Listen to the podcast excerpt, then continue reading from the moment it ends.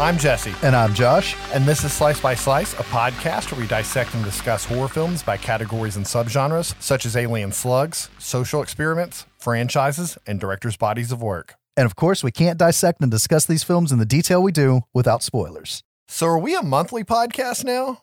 Um, we're a periodical. is that a thing? Sorry, guys, I'm not giving any excuses for us, but shit's not been normal recently for either of us, and we can't stay on schedule right now. Hey, to be fair, the excuse is sitting across the table from you. I didn't say that.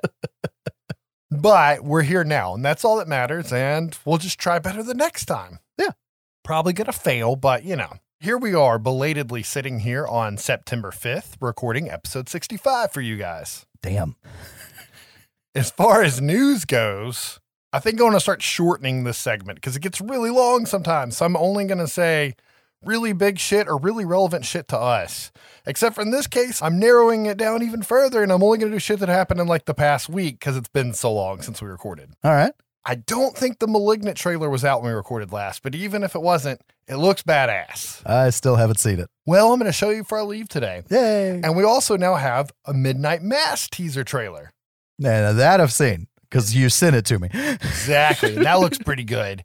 And it's Flanagan. So I'm sure I'm going to like it. And they just released a poster the other day with like a little hint that there's a full trailer coming soon. So I'm Okay. excited. Fede Alvarez is producing the Texas Chainsaw Massacre, which we've talked about in the past. But the new development with that is it's going to be a Netflix exclusive. I don't care as long as it comes out. Exactly. and the last thing I want to say, you can look this up anywhere but on the Shudder site. Oddly enough, I can't really find any information there, even though I'm regularly on Shudder. But they're doing a big 61 days of Halloween this year instead of 31, and you can Google it and pull up some shit about that. The only thing kind of disappointing, I was hoping it was a list of 61 movies that they recommend you watch over the next few days. Yeah. They're just saying they have new Halloween content for 61 days. Oh. So it started with Superhost that came out a week ago. And basically, they have something new or they're adding something they didn't have previously every week to have stuff going. It's just, I don't know. It's kind of weird because they're Shudder. They always have horror shit. So, yeah, they're, they're just like, hey, we're just going to call this something since we got all this shit coming out anyways. and I think there's a new VHS coming out as one of the movies on the list. So, Oh, really? Yeah. Should be cool to watch, but that's all I have.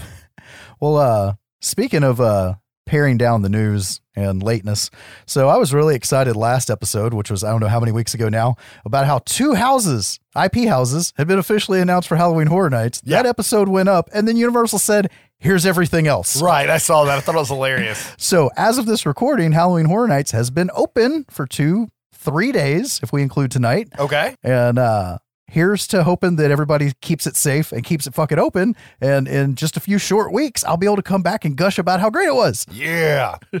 Updates and corrections. This is a long looking one. No shit. and it's been a while, so forgive me. Christopher Donlon was the editor of Creep and the third person that helped make the movie. Ah, okay.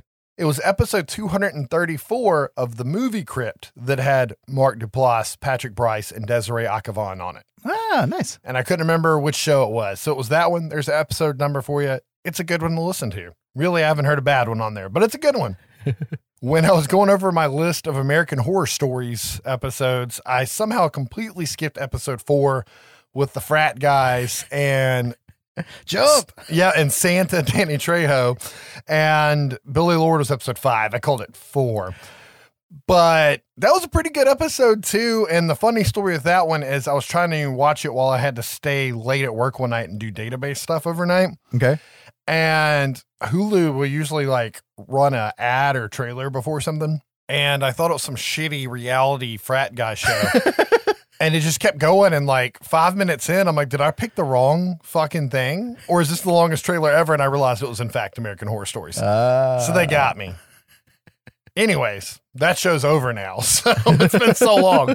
I'm trying to figure out my blood red sky note here. But if I remember correctly, Josh had told me about it and I hadn't seen it yet. And I think my note is because I watched it after we recorded and he had said it was a German movie. And I just want to point out that it's half German and half English. And they even have European and American actors in there, including Dominic Purcell, who we've covered on the Blade trilogy. So it was kind of a neat mix there. Yeah.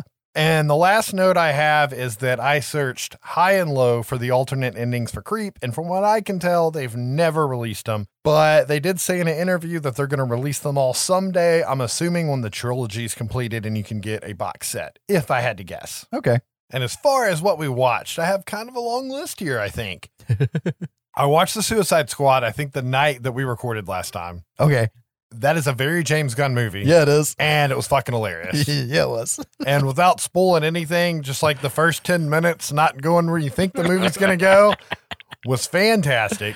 I watched Blood Red Sky, of course. I also watched Blood Vessel, which was another vampire movie. I saw it on Shudder. It's a World War II like U-boat type movie with vampires, and it was fucking awesome. I don't want to make it sound stupid, but I liked it, and I like the monstrous vampires. You don't get those always. Yeah. Strigoi. I saw Superhost because it was on the 61 Days of Halloween. Have you seen that yet? No, I saw the trailer for it this morning because the wife was talking about it. And I'm like, I think I saw that in Jesse's notes. I should watch the trailer. And I'm like, Rebecca's fucking crazy. I, know, I, know. I liked it a lot. It's very much inspired by Creep. You Oh, feel like when you watch it. Dude, totally, man. When I saw the trailer this morning, I turned to the wife and I'm like, coming off the heels of just doing Creep 1 and 2, I've got to see this fucking movie. It's not a found footage movie. So it is like done like a standard film, but it, it has some inspiration in there. I'm pretty sure there's a line taken straight from it as well. But the director and writer did a AMA on Reddit the other day, and somebody said something, and he he said he hadn't seen Creep before he started the screenplay, Okay. but he watched Creep while he was doing it, and it very much influenced the the main character Ah, all right. a- after the fact. But it's really good. Everybody check that out. I missed Don't Breathe 2 in theaters, but it came out on demand this weekend and I watched it. Yeah. Lots I could say here. One, I liked it a lot. It got shit on online really bad. I I don't don't, know why. I don't know why either. And it's really weird because you could never watch the first one and it could even not be linked to the first one and it stands on its own. Oh, yeah. Totally. You don't need a single piece from the first one. And I think a lot of what people didn't like is they see him as like a heroic character. And after finding out he's a rapist in the first one, people were pissed about that and just won't even talk about the rest of the movie other than that. And he did not come off as a good guy to me No. in that movie. And I really feel like people confuse the term protagonist and hero. Yeah. Like your protagonist can be the most evil motherfucker in the movie. Yeah. Just means they're the star that we're following through. Yeah. I think the movie was about rooting for the girl, not rooting for Yep. him One hundred percent. and just take it as that and just watch it for a crazy fucking action movie and watching Stephen Lang. I love Stephen Lang and I hated that he had to be a creepy rapist bad guy in the first one. And he's still that guy, but since they don't bring up any events from the first one, you can just watch Stephen Lang be Stephen Lang a little bit. Yep. And the movie really had fun turns. Yeah. Like, like a, a couple of out of nowhere fun turns. But anyways, just watch the movie, judge it for yourself. I thought it was a lot of fun. Just remember he's not the hero and you're not there to root for him. Yeah. yeah. Anyways, I also saw Candyman, and have you seen it yet? Nope. I will not spoil. I wouldn't spoil anything, anyways. But I liked it a lot. It might be a little too artsy for you, oh man. but sometimes you like movies that are artsy if it's done the right way. And while there's your more stereotypical artsy stuff, I want you to pay attention when you watch it. One, look at everything that could have a reflection at any point in time. Oh yeah. And two, just look at slanted angles. And that's all I'm going to say. Okay. I'm pretty sure it's to fuck with your head. You know, people used to try to copy Kubrick's shining techniques and it never works. Yeah. I think somebody figured out how to do it on their own. okay. and I don't know. I liked it. It was a good modern twist to it. It's not really a twist, but I just mean like a modern spin on it, like to tell the tale. And it's it's a sequel. Let's just call it a sequel. Okay. But for anybody who hasn't seen it, go fucking watch it. We got new horror movies in the theater. Yay. And the last couple things I watched, I finished American Horror Stories since the last episode, which God, you'd hope so because it's been so long now. And I'm completely caught up on American Horror Story season 10, which I really like so far. I like how each of the stories has to be six episodes because usually it's a slog where they like drag somewhere in the middle and then they have to throw everything together.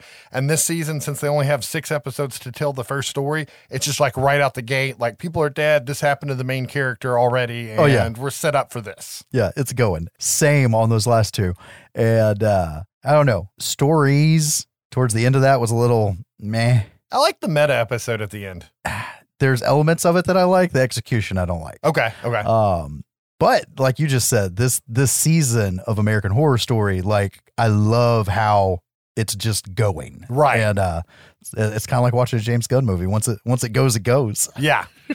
so what have you watched besides that? Um, besides those, the only other thing I've really got to add is a new season of What We Do in the Shadows, which I, I I still like that show more than the movie. Okay. And it's just, it's fun. It's so stupid and it's fun because we all know people like that. They're just not foreign vampires.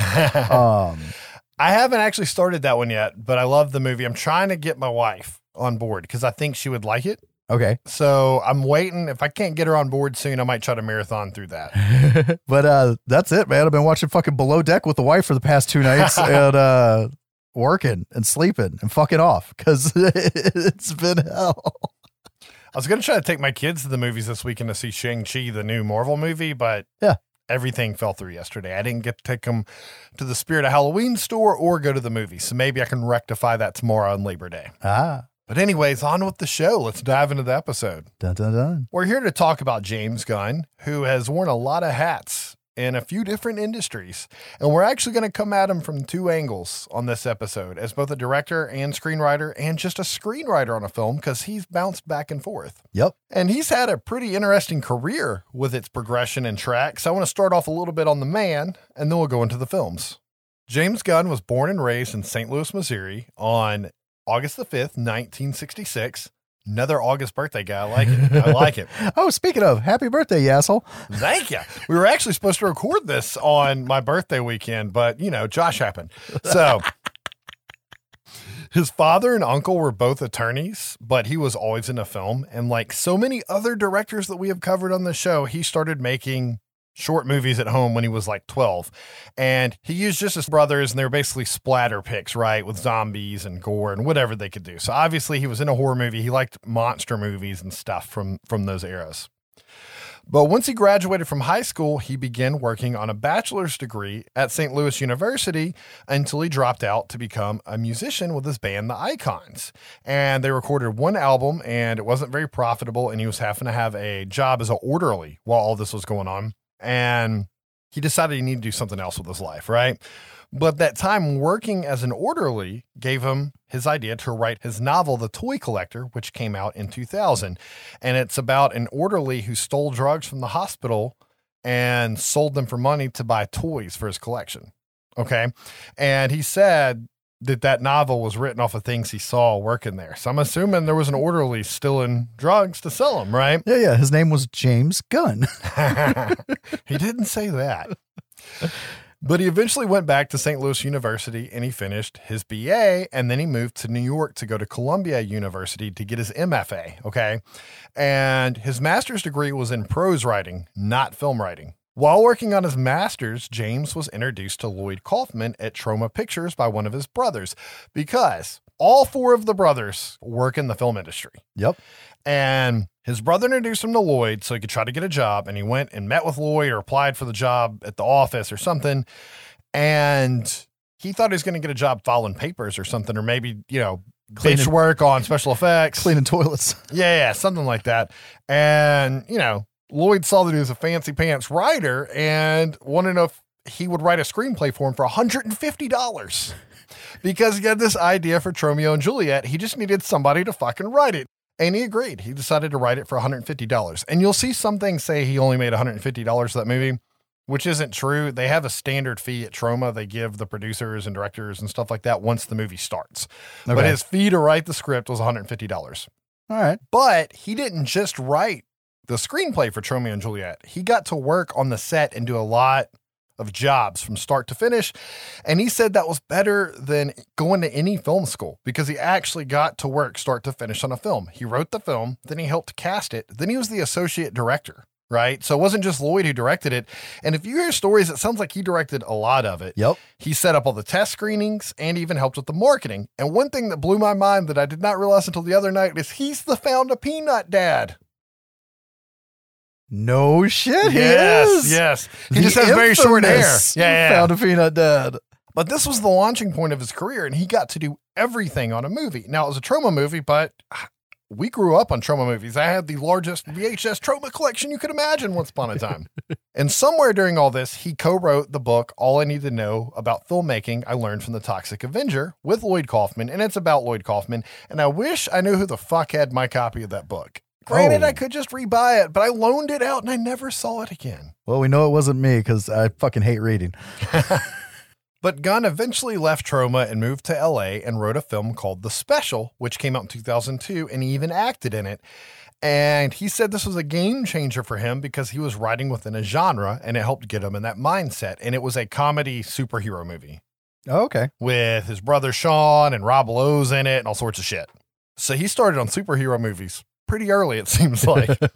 but after the specials, he had some added notoriety and he was able to get his screenplays into studios easier. And he wrote one for Spy vs. Spy from Mad Magazine and Scooby Doo. They picked up the Scooby Doo script, which came out in 02. I think they even picked up a Spy vs. Spy script, but it fell through for other reasons. Yeah. And the Scooby Doo movie did so well that they were even able to make a sequel in 04, which he also wrote that. I would have loved to have seen the movies if he directed them. I think he was going to take a more adult approach. Yeah, yeah. Uh, that's that's like right up there with Goonies. I want to see the original hard R Right. script floating around for that. Or the PG 13 Lost Boys. Yeah, that'd be weird too. Both of those come up on the show all the time, and it's because I want to see them both greatly. But 2004 was a great year for Gunn because it's the year that he became the first screenplay writer to ever have two number one movies back to back, one weekend after the other. Because that's also the year that Dawn of the Dead came out, that Zack Snyder directed and James Gunn wrote. Okay. Yep. In 2006, he was able to direct a film for his first time, and it was Slither, which we're going to cover later on this episode. In 2010, he wrote and directed a movie called Super, which was another superhero movie that was a comedy, dark comedy, or whatever. And that was his second superhero film, and you're going to start seeing a pattern here soon. Yeah, and that movie gets shit on, and it shouldn't because I don't even like half the people in that movie, and I fucking like that movie. but in 2012, he branched out and wrote a video game called Lollipop Chainsaw. I didn't know he did that. Yeah, I even saw this German show on YouTube. It was in English, but I guess they take actors out for a night and and let them hang out and see what they do. And it was Michael Rooker and James Gunn going out for the night. Oh, okay. And at one point, they go out to dinner, and another point, they go to the set of a movie that's being filmed because the director wants to meet James, and it's starring one of his ex girlfriends. And he's like, "This is gonna be fucking weird because she hates me." That's what he's telling Rooker in the car. and they go to the studio where they're making Lollipop Chainsaw, and he directs Michael Rooker doing all of his lines as the boss in that game.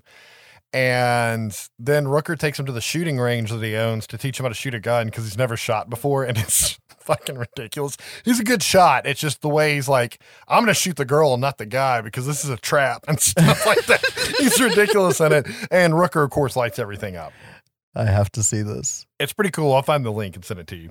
From that point on, the rest is pretty much history because his next film was the writing and directing of Guardians of the Galaxy in 2014 because he was a big enough deal now that he can do Marvel movies for Disney, which were very wanted positions at this point in time. It's already established universe. And he did well enough on this to get given a sequel. And from there, the third one which he was fired from by Disney, and I'll go into that in a little bit in a minute, which caused him to get hired by Warner Brothers to make The Suicide Squad in 22 because they're like, yeah, you guys might have fired him for some shit, but we'll take him. and The Suicide Squad might be one of the most James Gunn movies that have ever been James Gunned. Yeah, well, and that's the thing, because like you've heard me rag on fucking comic book movies on this show and in personal life for years. It's just not my thing. I don't. They're not bad. It's just not for me.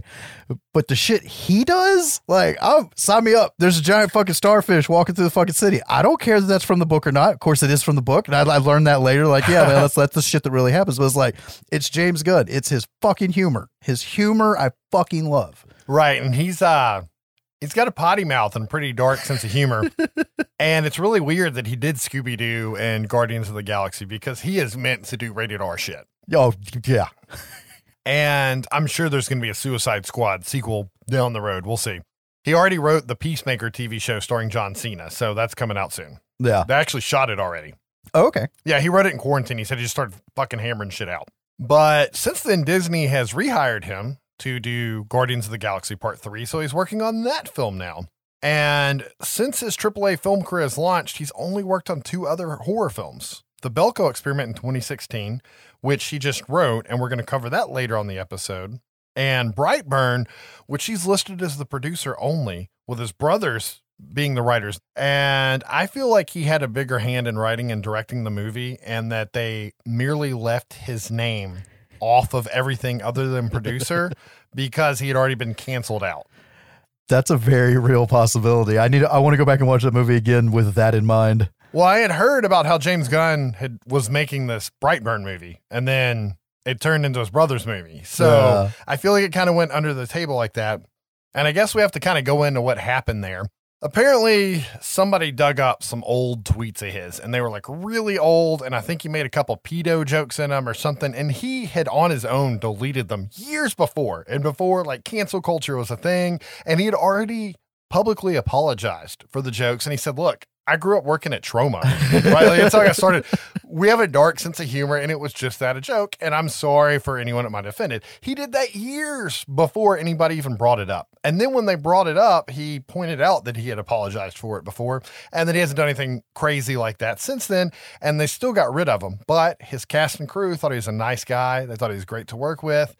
They didn't think he'd do anything bad, and they stood up for him. They said they weren't going to do Guardians of the Galaxy 3 without James Gunn Yeah. and that's how he got his job back. So hopefully we don't hear any other crazy shit, but Well, see, that's the thing, man. Like, there's people you could talk about. Like, a comedian comes to mind where people are like, "That joke was off limits." And like, I don't. I think everything can be funny in the right content Right. and taken to the right level. And then there's some things that are over the line or like in the wrong area. right. And that's totally subjective. Like, what's funny to me may be like you're gonna burn in hell to someone else. and I get that. And some of this shit we'll never know. But you know, it, it, we're here to talk about the movies, Right. And that's kind of like what sucks. Like I've talked about before. Like I hate X Y Z person, and I'll never watch any of their films because they're a dickhead. And like, well, that's not the movie's fault. Right. You hear that a lot from people where they refuse to watch a movie that was written, directed, or, or starring this person because they don't agree with them politically. There's plenty of musicians and bands that I don't agree with, but I still like them. Right. And I listen to them for the music they are or watch the movie. And as far as jokes go, jokes are always made at somebody's expense, right? And they're always something dark. That's what makes them funny because that's what people like to hear. And I think you really should just judge somebody by their actions, anyways. So Yes. if somebody's made a joke about something that was in a situation where people were joking, and they've never done anything bad like that, then I don't know. Maybe it was just a joke. But exactly. And we're in no way on God's green earth or Bob's green earth, whatever you want to call it, condoning any of that kind of shit. Absolutely not.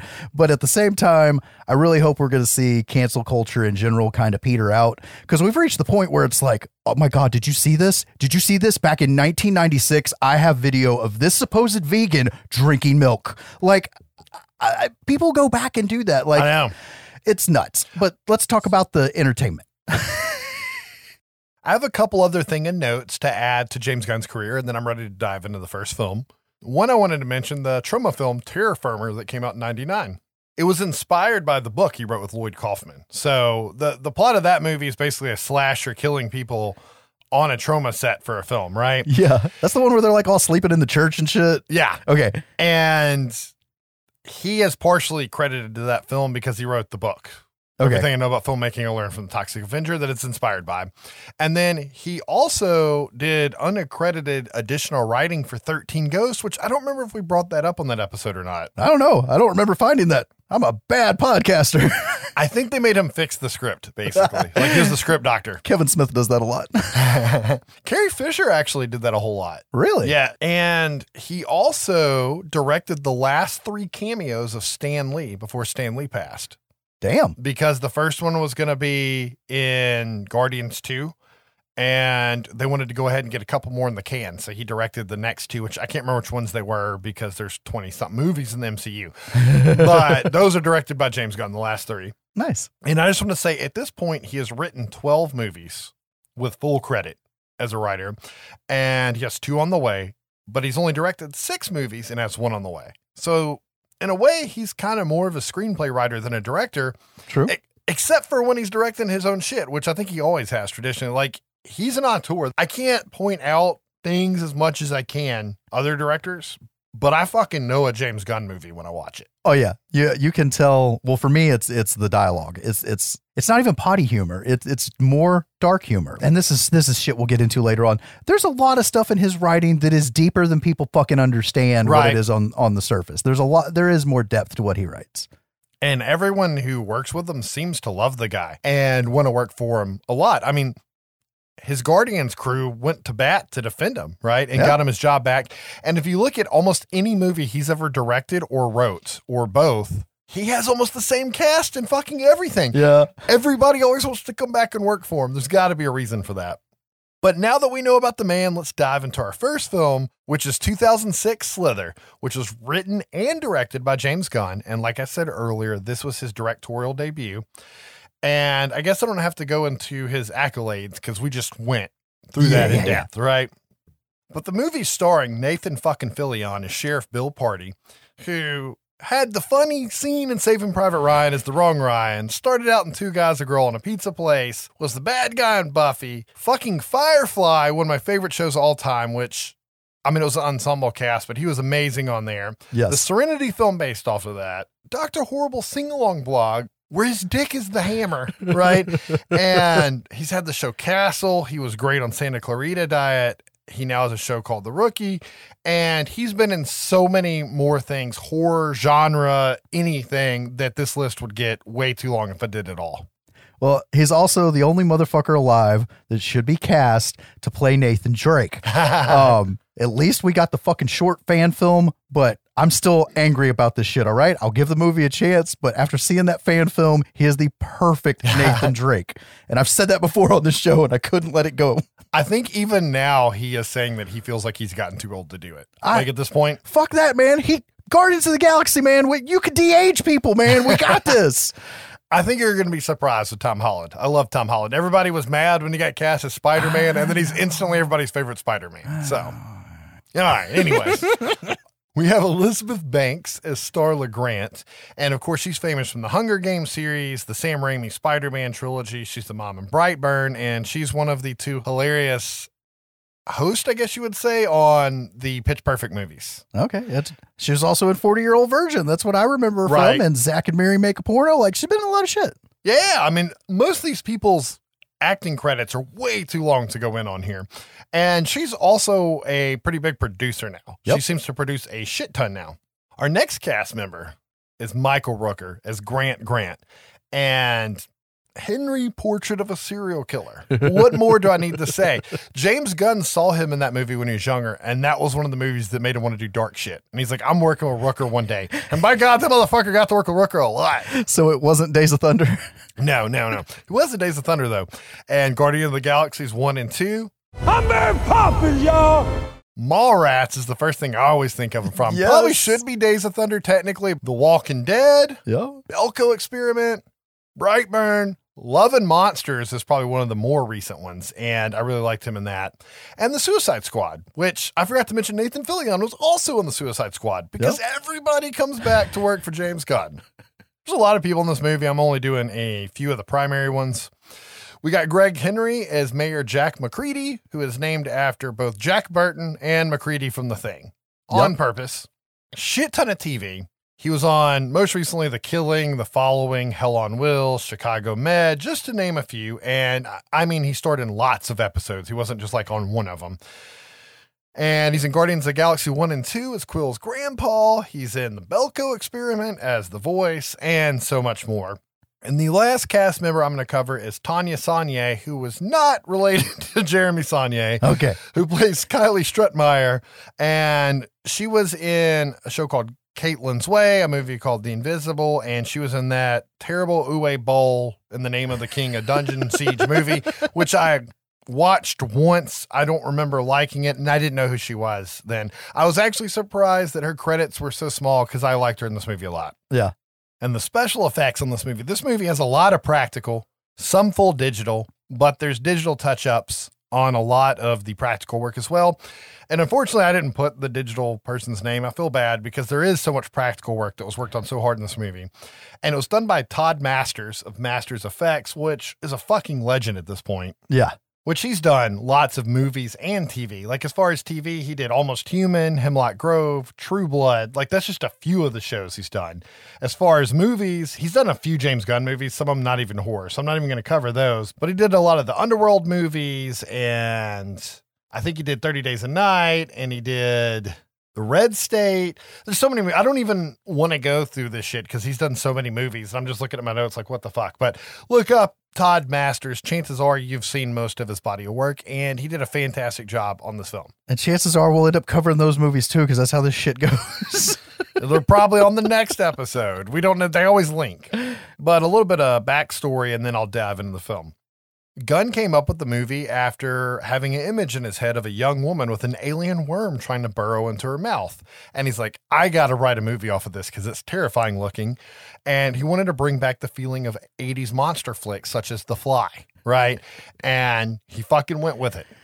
Is this one of those cases of, and, and halfway through writing it, somebody's like, hey, have you ever seen Night of the Creeps? it really isn't a rip off of Night of the Creeps other than having alien slugs that can mind control you. Yes, it is a, I see this as like a spiritual retelling, but at least the origin as the movie starts, but it goes its own direction. Yeah. But it, it's definitely in that vein. I can't, I can't not make the joke. Yeah. A few studios wanted the movie and he could have gone with any of them, but he really wanted to go with Gold Circle and Universal because they told him he could start immediately and have almost full control of the film. Him and Carpenter, man.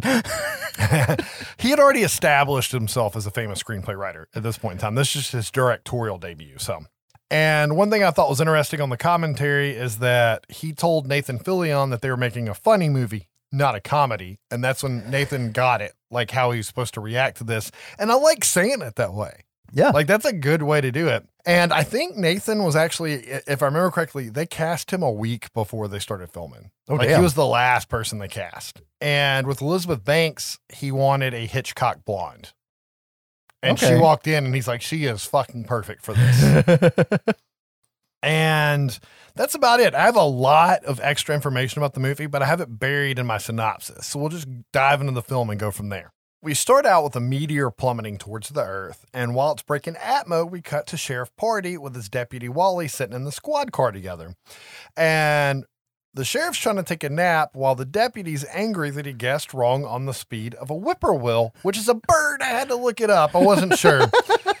and he says that he can always guess right, but he clocked it much slower. It's fascinating. As Bill passively tells Wally to fuck off, we can see the meteor crash down in the background behind him, and they're totally clueless to it. And we get a Sam Raimi cam style pan through the woods until we can see the cocoon thing pop open and the title card pops up Slither. But we cut to the next day where we can see the camera pan through the town of Wheelsy. And if you pay attention to the stores, you'll see one called RJ MacReady's, while we're also introduced to Mayor MacReady himself, who we can see is a real people person with his constituents. Get the fuck out of the way, cocksucker! oh, he's so likable. Oh my God, he's the best part of this movie. That's not true. This movie's great. All of it's the best part. But even Nathan Fillion in the commentary said, I dare you to name one scene with him in it where he doesn't steal it. Yeah. And he's right. You can't. He also grounds the movie in a really fucked up kind of way. Yeah, yeah. We're also introduced to Starla as she's teaching class while the boys are all checking her ass out. And Kylie is in this class as well, and she catches the boys doing this and drawing dirty pictures of her. And after class, we can see Starla talking to a teacher played by James Gunn until Grant Grant breaks it up and takes his wife with him, right? And she says that he's a new teacher and he just wants to borrow lesson plans. And Grant says he knows he wants to borrow and he ain't Lyndon, right? and James Gunn said he cast himself as the teacher while drunk and he regrets that. Yeah, yeah, I can see that. But technically, that was your standard director cameo from back in the day. So True. We can see that two of Bill's deputies are the crossing guards at the school, and Bill's standing there supervising, I guess, or basically stalking and staring at Starla. And the deputies begin to talk about how they don't get the match between Starla and Grant. And Bill explains the hard times that she was going through, and she married him to save her from all that. And that if she had had a Gina, she would have done the same. What's a China? It's a country where they speak Chinese, right? So, Deputy Margaret, there are a lot of lesbian jokes made at her expense in this movie that are pretty well timed. And I want to say her last name is Hooper. Oh, there were a lot of names thrown in, and even on the commentary, he says at the very beginning that he's not going to mention any of the Easter eggs because there's so many. And then he mentions all of them so as they go. So that's very James Gunn of him as well. But that night, we cut to the Grant residence where Grant Grant's watching Animal Planet, which gets referenced a lot in this movie.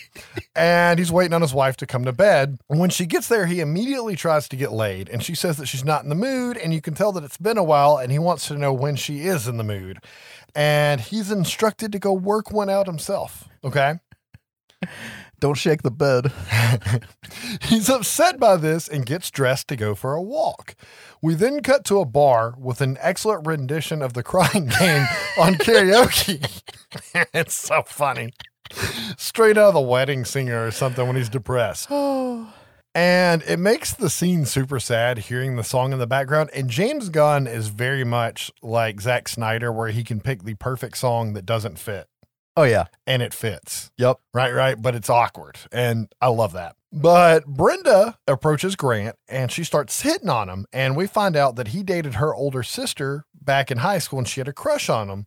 And he said she must have been nothing but 10 or 11. She said she was still game, right? So everybody's very stereotypical country in this film, you'll find. I thought you were just gonna say Southern. We're Southern, friend. I'm not I'm not gonna make that joke at my expense. I will. Hmm, hmm. We then see them drunk walking through the woods, and she takes him to a tree where she had carved their initials with a heart around them when they were kids, just to prove that she had a crush on him.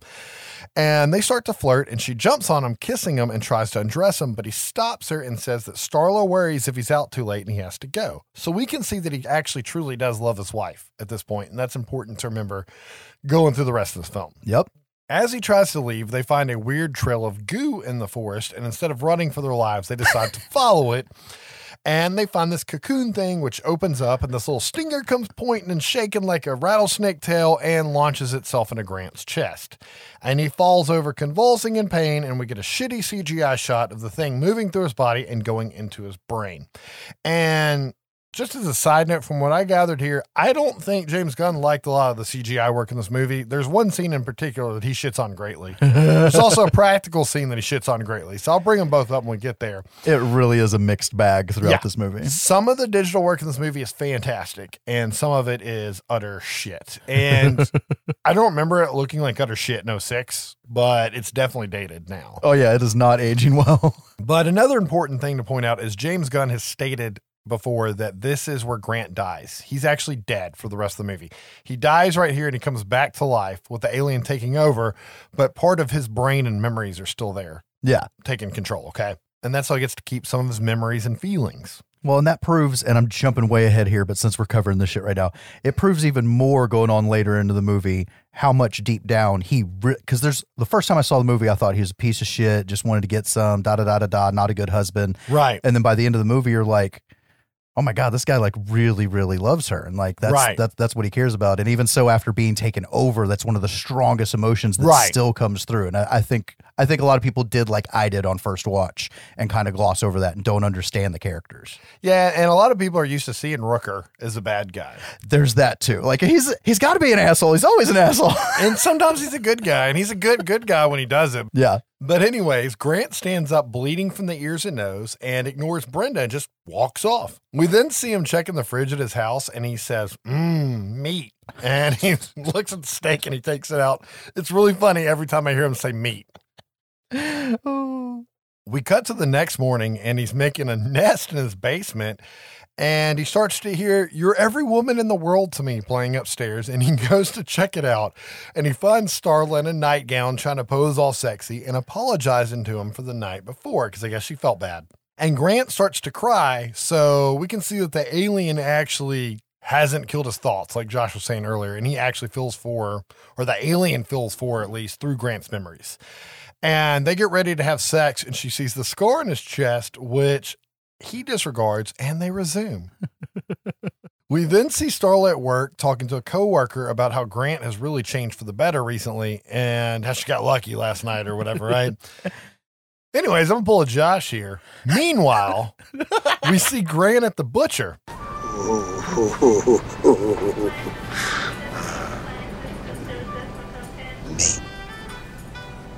Nate, Nate. He orders 14 steaks, and then we can see at his house that he pulls up and his entire back of his truck is loaded with meat. So apparently he hit up every store in the city. Yeah, like he's got a fucking tiger to feed. Yeah, so if you go through the Wheelsy meat markets, they look like fucking COVID just hit. Back at home that night, we can see that Grant is in pain and he goes outside to eat the neighborhood dog. This doesn't seem to stop the pain, and we can see him as he's going through some sort of change, right? Like he's starting to have parts of his body pulsating and shifting a little bit. And Starla's taking a shower and she might be singing or something, but she, she hopped in the shower because they're going to something called the deer cheer that we're going to find out about in a minute. and he walks into the room in pain, and these tentacle things come out of his chest with these little stingers on them. And he fights them off because they're trying to get in the shower with her, and he yells that he has to go to work and he leaves. Yep. And that's him caring for her because we're about to see what this fucking stingers do in a minute. We then cut to the deer cheer and see Starla's alone, and we can tell that Bill's obviously in love with her by the way he's staring at her. Meanwhile, see, see how it works when somebody does that? Grant shows up at Brenda's house and interrupts her from watching The Toxic Avenger with Yes. her baby. And she tells him that she thought he was dead the other night. I am dead. Don't I look it? He then finds out that the half Mexican's not in the house and he goes in to hook up. And James Gunn said that the person's house that they used, this wasn't a set. They just like randomly used somebody's house and the whole thing smelled like cat piss. And he was like holding back vomit the whole time directing the scene. Nice. And he let the rest of the crew stay outside. oh, damn. And then Nathan Fillion cuts in on the commentary and says, Thanks for letting us use your lovely home. it's so funny. Those two together are like great, just working off each other, you know. Yeah. Another funny thing I remember seeing on there is James Gunn says they filmed the movie in Canada. And since it was in Canada, they have to use primarily Canadian actors, unless they're a real big star. Yeah. And obviously, Nathan Fillion only got in because he's Canadian. like they rag each other back and forth. It's great. But back at the dance, Bill goes to check on Starla, and we find out that he was just recently made chief of police. And you can tell that they both actually have feelings for each other, and it's kind of awkward. And they break the silence to go in and see Mayor MacReady give his deer cheer speech. MacReady says that God stated that men should have dominion over the animals of the land and the sea, and he thinks that he meant deer season and Wheelsy when he said this. then they do the countdown to the beginning of deer season. So that's what deer cheer is, in case you're wondering. Oh, and he's got like a drink in his hand every time you see him too. And Yeah. it's it's funny as shit. Like any anybody, like we say every episode, anybody who hasn't seen this movie, please see this movie because it it's there's something for everyone in this movie. Yeah. And, and the tone throughout is just great. And even if you have a significant other that doesn't like horror movies but likes funny movies, just watch it with them. This is one that my wife likes to watch with me, even though she's not a horror fan. And it is on Amazon Prime, and let's face it, everybody has fucking Prime for shipping alone. Even if you don't want it, you have it. Exactly. But the whole deer cheer scene is intercut with Brenda putting the baby to bed and taking off her shirt, followed by Grant taking off his shirt and letting the two tentacle things come out and stab into Brenda. Once the stingers go in, they start to pump some sort of juice into her while this oddly catchy country song kicks in in the background. As we can see people at the deer cheer party start to dance, and it goes back and forth, and Brenda starts to convulse, and Grant looks like he finished. I don't know what else to say, man. I do want to point out, and it becomes a little more obvious later on in the movie. I think this alien is is some kind of fish, at least in some degree, Okay. because I think we've got eggs coming through one tentacle, and I think we got sperm coming through the other tentacle. Remember that when we get towards the end of the movie. Interesting. Apparently, I haven't watched enough Animal Planet, so I didn't fucking know that. That's why that was in there, man. They wanted people to think about animals. I gotcha. I gotcha. It's great. That is important to remember for the end here, which is a ways away. This is Jesse's movie. There's a lot of notes in here. Yeah, my shit's buffering. There's so many pages. Yeah. but Starla leaves the deer cheer and goes home and finds that all the lights are out and she can't get them to turn on. And she starts calling to Grant, who's not answering until he finally pops up with his head all swollen and covered in bumps. And she freaks the fuck out and he says that it's just a bee sting and he had a little reaction. And he tells her that he already saw the doc and he's on a prescription now and everything will be okay. So the next day, we see Starla finishing her day at work at the school, and she's calling the doc, which is Rob Zombie on the phone, by the way. Yes. And he doesn't know what she's talking about because he hasn't seen her husband in a year, right? So she knows he was lying. And she heads home, and while she's at a stoplight, she starts seeing all these signs and posters for all these missing pets in the neighborhood, right? She thinks it's kind of odd. Speaking of odd, we can see Grant gathering rotten meat from this nest he made in his basement full of leaves and taking it to an old barn in the woods now that it's nighttime. And Brenda's chained up in there. And she says that she's so damn hungry that she might just die. And he dumps the rotten meat down on the ground and she just starts to devour it, right? That's pretty fucking gross. Yep. But we see Bill pull up at the Grant residence to see if Starla has seen Grant, and she wants to know what's going on. And Billy and Wally let her know that this girl named Brenda went missing, and the neighbors saw him go into her house the night before she was gone, right? And Starla says there's no way that he's involved, and they leave. However, she knows that something's up in the back of her head, and she breaks into the newly locked basement that I forgot to mention earlier. There's a lock on it that she noticed earlier in the movie. And once she gets the lock off, she can tell that it smells like shit down there and that there are flies fucking everywhere. And she goes down into the basement and can find half eaten animals everywhere. And James Gunn said that he's been around a lot of gore scenes in movies. And normally doesn't phase him, but the dog corpse made him sick to his stomach. Really? But if you look at his Instagram or Twitter, he always has fucking dogs with him in his picture. So I think he's a big dog guy. Uh, okay, okay. Probably like me, I can't watch shit with kids getting anything bad happening to them anymore. Yeah.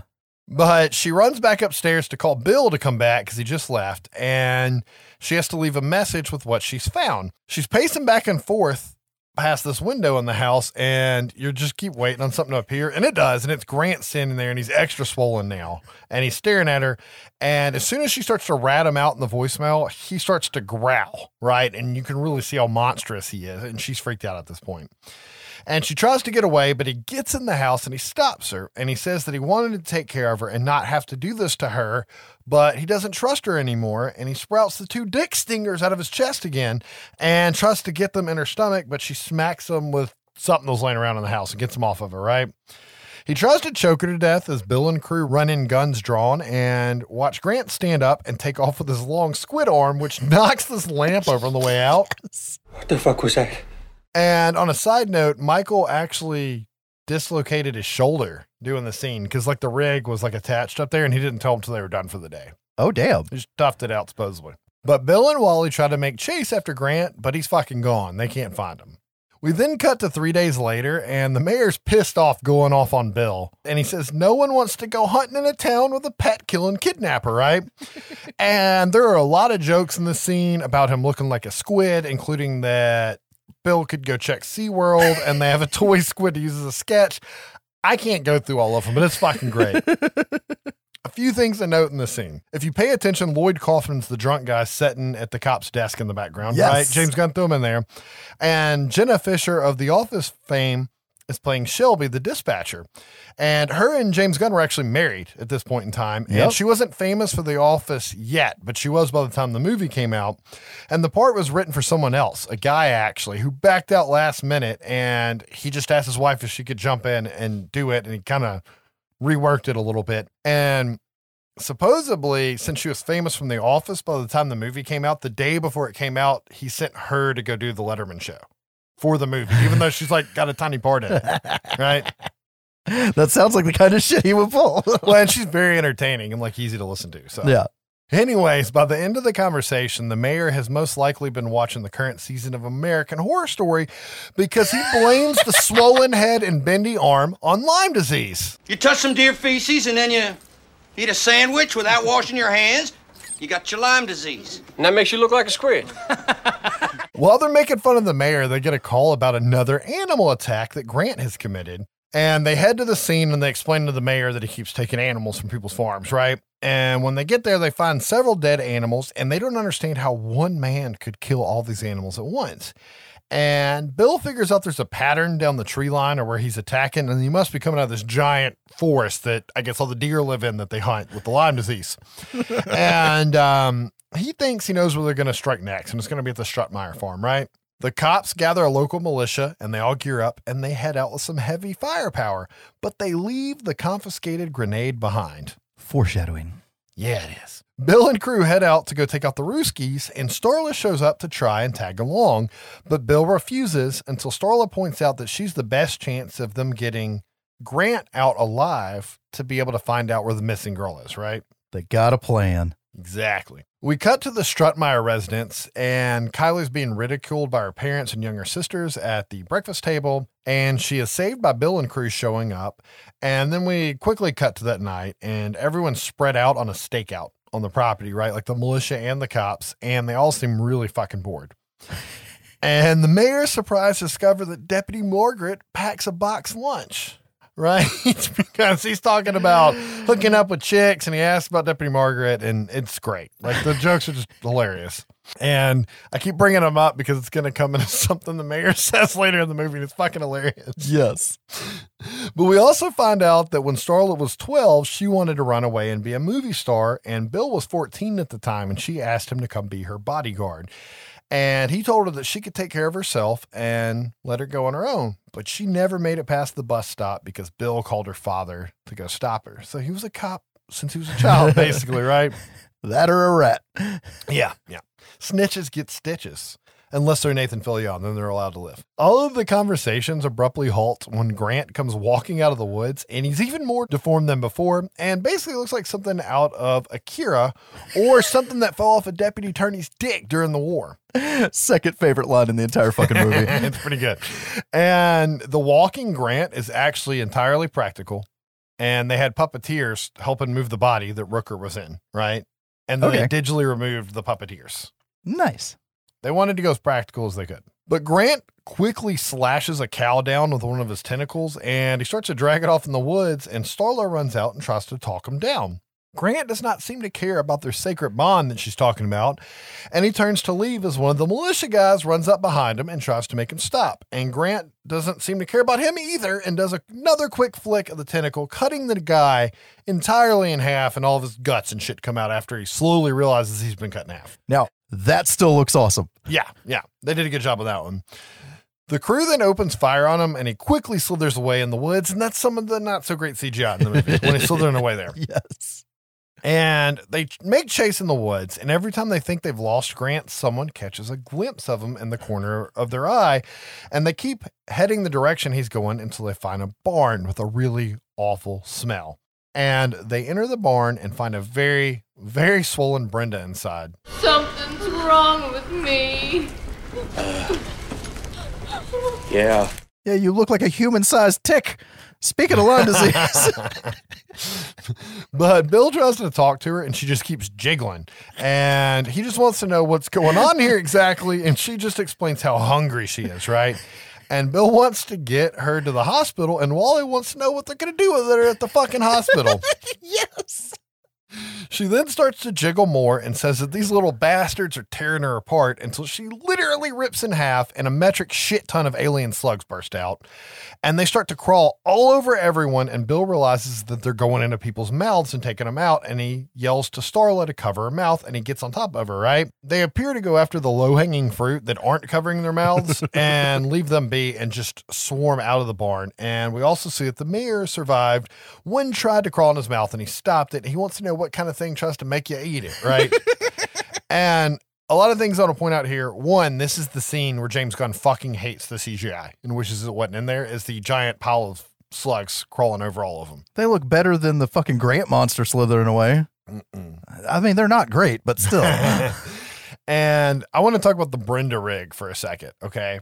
It was a giant round latex covered rig with robotic and puppeteering stuff on the inside, right? And she laid down on it with her head sticking out of a hole. Okay. When he wrote the scene and the special effects department working with him, all the concept art, which I saw, they just kept making different versions of like a hag woman with a giant gut, right? And he kept saying rounder, rounder. James Gunn did, and eventually they made her kind of big and round looking, but realistic. He's like, no, no, no, I want her perfectly round, no wrinkles. Like that's what he wanted her to look like, right? Like she was fucking from Willy Wonka and she ate the wrong candy and she was about to pop. and they did that for her. And there's a guy in there, and if you notice, she's got little fingers and hands on the side. So they got controls to make the fingers move like she's swatting for food. They can make her jiggle from the inside. yeah. And she had to lay on that uncomfortable, tight ass little spot right there. And it turns out, like I said earlier, she's claustrophobic and she doesn't like meat. and that's really funny. And she'd never done prosthetics before or any any type of work like that. And she got the job. James Gunn on uh, one of the behind the scenes features is sitting there like basically on his knees and he keeps kissing her on the forehead and talking to her while she's stuck in the fat suit. And he's like, let's tell the story about how much of the script you read before you applied for this job. She only read the bar scene, and that was her scene that she auditioned with. Right? She got the job. Still hadn't read the rest of the script. Oh. Then she gets a phone call about flying to LA to get fitted for her prosthetics. And she's like, What? So she gets to the plane and she reads the script finally on the plane and then just starts crying the rest of the way there. Right. and they get there and it took hours to get her ready. And then she had to do all this. And he's like, But I worship her for this. And he's like, Thank you so much. And she's like, Yeah, it's a lot of fucking fun. and she said she learned something and she will always read her character's entire part in a script from now on. and she hasn't worked with Gunn since. Probably not. I'm actually going to look. I'll let you know on the next one. But at this point, the shit really starts to hit the fan and go all night to the creeps, right? Yay! We can see that the slugs are crawling onto the Strutemyer property and Kylie's taking a bath with her earbuds in, right? Her mom tells her twin sisters to put down their Goosebumps books and go to sleep. Yes. And back in the bathroom, we can see one of the slugs coming through a window and it gets in the tub with Kylie. And she doesn't realize it's there until it pops up Freddy Krueger style out of the water, which they were using as a reference point for that shot. Oh yeah. And she manages to get out of the tub, but it still sneaks around and gets in her mouth. And she bites down on it hard and tries to pull it out, but it, it makes like a psychic link with her, right? And her eyes start to roll back in her head. And she can see it taking over other planets and killing alien animals. She can see what happened to Grant in the woods. And we now know that the alien slug that harpooned Grant and lives in Grant now has a psychic link with everything that it's created, right? And she manages to get it out of her mouth and throw it across the room. And she finishes it off with the hot curling iron in the room, which makes it ooze and it's really nasty looking in an awesome way.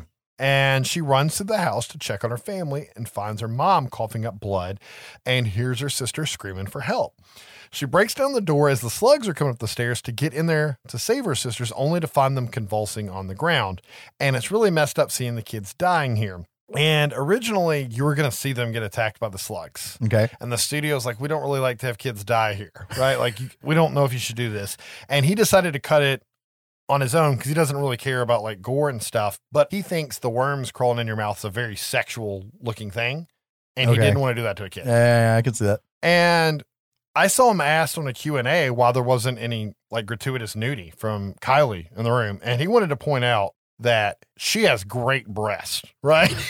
but it added absolutely nothing to the film to have her run around naked there. And he wasn't, he just wasn't going to do that, right? Like it's not what it was there for. And Well- it didn't add anything to the film. And it's also you gotta, as a viewer, you gotta take it seriously with her standing there freaking out, biting into one of the slugs while it's trying to get into her mouth. Right. If you go to a wide shot of her topless doing that, the whole thing turns into a trauma film. Exactly. And he he's moved past that at this point, right? And the slugs are actually they're made out of some sort of latex that was actually invented for the sex industry. Oh, nice. right? But it's something that they could use that's really pliable. And there's shots on the behind the scenes where like they're showing her trying to throw the one on the wall, and it's an actual one that's supposed to stick and flip down like there's toys you to get out of the The wacky wall. Yeah, and it won't, it fucking won't fall, and it just sits there.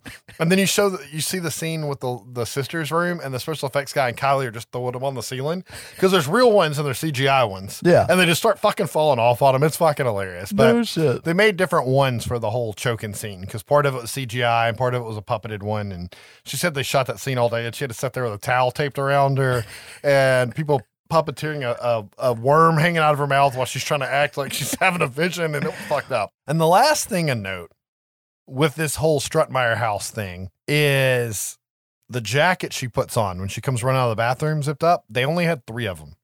And the mom could not cough the blood upright. So she fucked up the shot the first time. She fucked up the shot the second time. And then James, like, look, we only got one more of these jackets. You really got to fucking cough hard to get it to come out right. And she nailed it on the third time, luckily, or they were going to have to stop and go get her fucking new clothes. Oh, damn. And she was gonna have to buy everyone dinner that night. Maybe, maybe. Anyways, Kylie makes it out of the window in her sister's room and she jumps down only to find her father dying too and runs to hide in the truck from the slugs. But back at the barn, we discover that everyone who got slugged is still alive, they think, because they can feel their pulse. And Bill leaves Starla and Deputy Margaret and the mayor to watch over the bodies while he runs to get to a phone to call the paramedics. On his way out, he sees a deer getting attacked by the slugs, and it's kind of fucked up, right? He runs off. Yeah. The other three start to pull the bodies out of the barn, and MacReady goes on a crazy rant about how the government's doing biological testing on Wheelsy because he won't take their shit at the council meetings. and he's suing him if he turns into a fucking mollusk. And he lets Deputy Margaret know that she can sue with him because he doesn't give a fuck that she's a lesbo.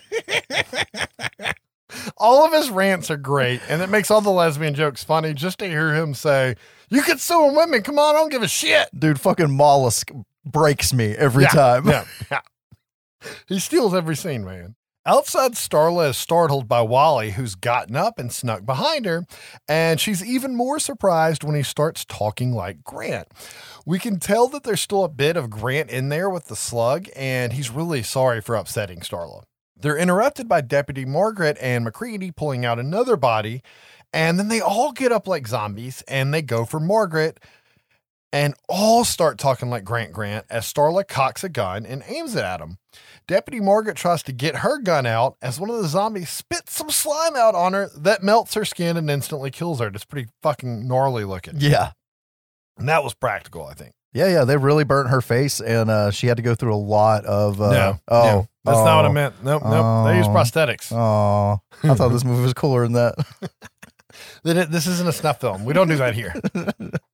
But anyways, the Wally zombie starts to talk shit and he says that she doesn't have the balls to shoot, but he's interrupted by her blowing his fucking head off and you can see the slug wiggle out and fall. It's kind of neat. And then Starla and MacReady make a run for it, right? Yep. Back at the farm, we can see the zombie Strutemyer family coming for Kylie in the truck, and the twins are really fucking creepy here. And Bill runs up, and Kylie's able to get out of the truck and run to him. And when he asks what's going on here, the Strutemyers say that they're really itchy from the poison ivy they have. Bill knows they're full of shit, and he makes a run for it with Kylie, and they make it to a squad car. And Bill's trying to get a hold of his friends on the phone or the radio or something. And then he sees MacReady and Starla running from the rest of the zombies across the road. And he saves MacReady by hitting one of his deputies with the car. And then Starla goes in for the kill with some rebar and impales the fuck out of him while making a battle cry. yes. Bitch is hardcore. The two of them make it into the car, and Bill drives away, and everyone's pretty much speechless in the car until Bill calls in a Shelby. And she says that she has not seen any slugs, just some skeeters. and Shelby lets him know that his mama called and said he needs to come fix the toilet. It has stopped up from what he done did in it. and he just tells Shelby to call the CDC and gets off the radio. He then tries to cover his ass to Starla about roots growing into the pipes. While the mayor gets really fucking upset because he doesn't have any fucking goddamn Mr. Pibb in the cooler and he specifically told the secretary to put it in there. Kylie interrupts his rant to explain the psychic link that she's had with the slug and Grant and tells them everything she knows, right? Bill calls back into Shelby to see if she got a hold of the CDC, but we know at this point that she was attacked by the slugs that came in. They already got her. And she calls him killer. That way we know it's Grant because that's already happened a couple times in the movie at this point. And she lets him know that she has a surprise coming for him right around the corner. And then they're all rammed by a truck right in the car. A herd of zombies come up to the car and drag out an unconscious Starla, and Bill goes out for her and helps Kylie out before they can get to her, but he can't save the mayor, who's also dragged off unconscious. And Bill and Kylie barely get away.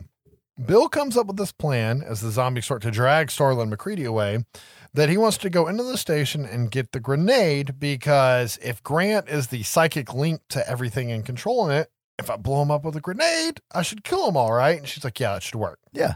He's the head vampire. Exactly. Bill runs into the station to get the grenade and he escapes without incident. Wait, no. Oh, yeah. How could I forget? He gets into a fight with a zombified fucking deer. Yes, I just said that. It's a Muppet deer, and this is the practical effect scene that James Gunn fucking hates in the movie. Ah. Because he thinks it looks like a Muppet. I thought it was fucking hilarious to watch him get his ass kicked. Yes. Because the deer's boxing with him, basically. It's fucking Yes. great. It's in my in my head in the movie cinematic universe. It's the same one that's laughing at fucking Ash in fucking Evil Dead 2. Like, you know what I mean? Yeah. And it's great because they set it up earlier. We saw it get attacked in the woods. Yes. But he's about to die to this deer until Kylie comes in and saves him, and they get the grenade and start to head out. And he lets her know that when they tell that story later, it's going to be that he saved her from the deer, and she doesn't give a shit. No. She has seen some shit. Exactly. At this point, I'm going to go ahead and call it the third act. And we can see a bunch of zombies putting Starla gently in bed and changing her into the nightie from the other night. And she wakes up and she can hear a horde of zombies calling for like they're Grant, right? We then cut to MacReady in this dark basement and he can hear a lot of people eating meat. He turns on his lighter only to figure out that he's in the pregnancy room because Kylie told them that like Summy eats, Summy makes wombs, right? Yep. and he can see that everyone inside there has a big fat belly and they're eating other dead bodies. He tries to make a run for it, and as he gets to the top of the stairs, Grant is up there as this giant fucking alien thing and hits him with the two stingers and starts to pump the goo into him, right? Or the eggs and the semen, as Josh put it with his Animal Planet. Compound A and Compound B. Jeez. We then see Grant do this quick flick with the uh, tentacle stinger thing to cut the stereo on to the love song from earlier. And we get a montage cutting between everyone. Bill and Kylie are sneaking up to the house. MacReady is hungry and starts to eat a body in the room. and Starla sneaks down the stairs with a sharp brush concealed where Grant can't see it, right? Yep. And she can see that he's plastered the entire house with photos of her.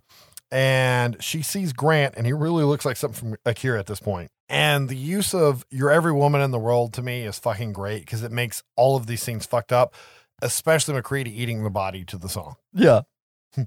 Once the montage is over, we can see Bill and Kylie make it on the property and they see where the bodies are starting to merge with Grant. And they can see Starla approaching Grant through the window and they decide to sneak around. We'll try the back door. Exactly. Inside, Starla tries to appeal to the human nature of Grant to save her life, and it seems to be working. She then takes the brush out and stabs him, causing all of the heads to scream that are attached to him, one of them being Sean Gunn. And then she is swatted away into a wall and starts to get thrown around the room.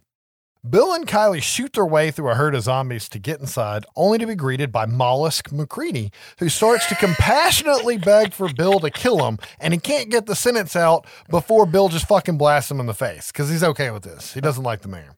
Bill makes it into the room and he pulls the pin on the grenade and starts to say something cocky, only to have it swatted out of his hand by one of Grant's tentacles. He then digs around the room and finds it and gets ready to throw it again, and he's swatted outside where he drops the grenade and it rolls into the pool, and we get a glorious little water bubble explosion as he looks at it like, what the fuck? And these are all very Captain Mal from Firefly moments. They right here. are.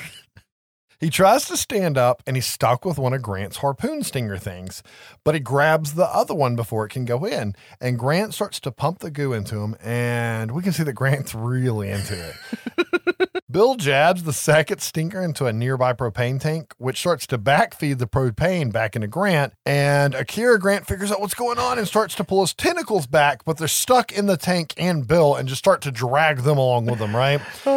And Bill yells for Starla to shoot him, which she does, and then he explodes in a giant fireball from all of the propane. And this severs the psychic link with all the zombies outside, and they all fall over dead. Tetsuo?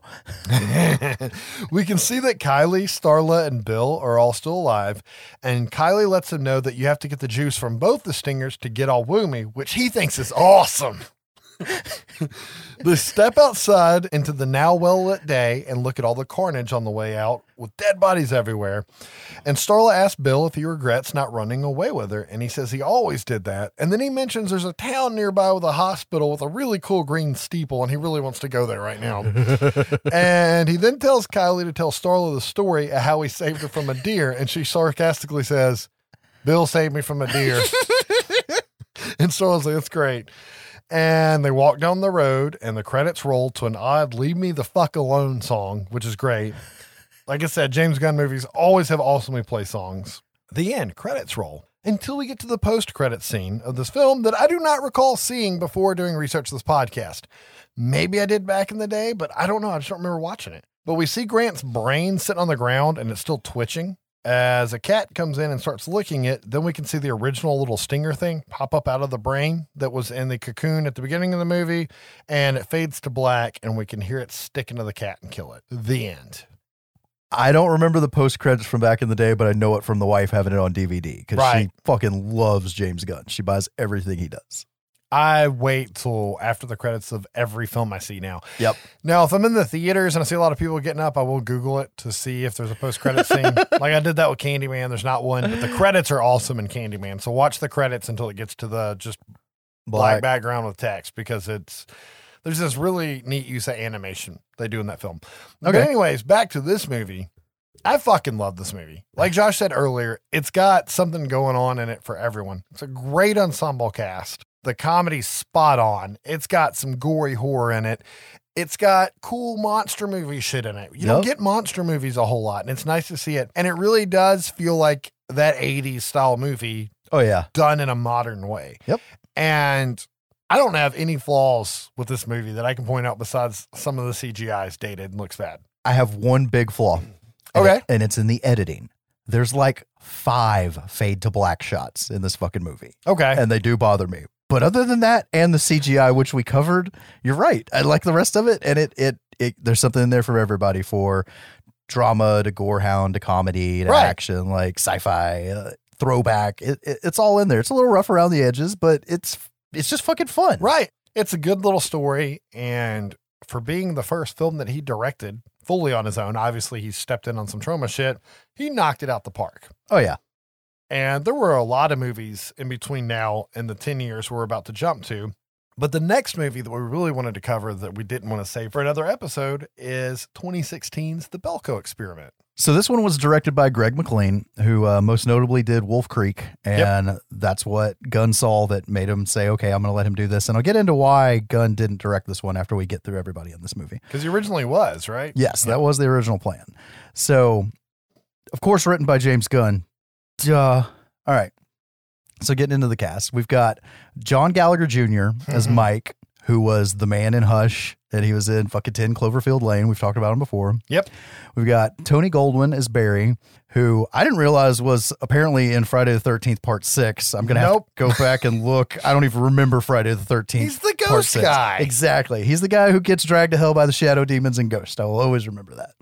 We've got Adria Arjona as Leandra, and she really hasn't been in much. Like, I- Really? yeah, I looked, and she's got like a handful of credits and like nothing genre to point out. She was badass in this. John C. fucking McGinley is Wendell.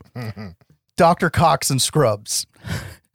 fucking, I don't remember in Office Space, but he's in it. and more recently in Stan Against Evil, which, if you watch that show, I've seen bits and pieces of it. I, I think I'd really like it if I sit down and watched it. Yes, it is funny as shit.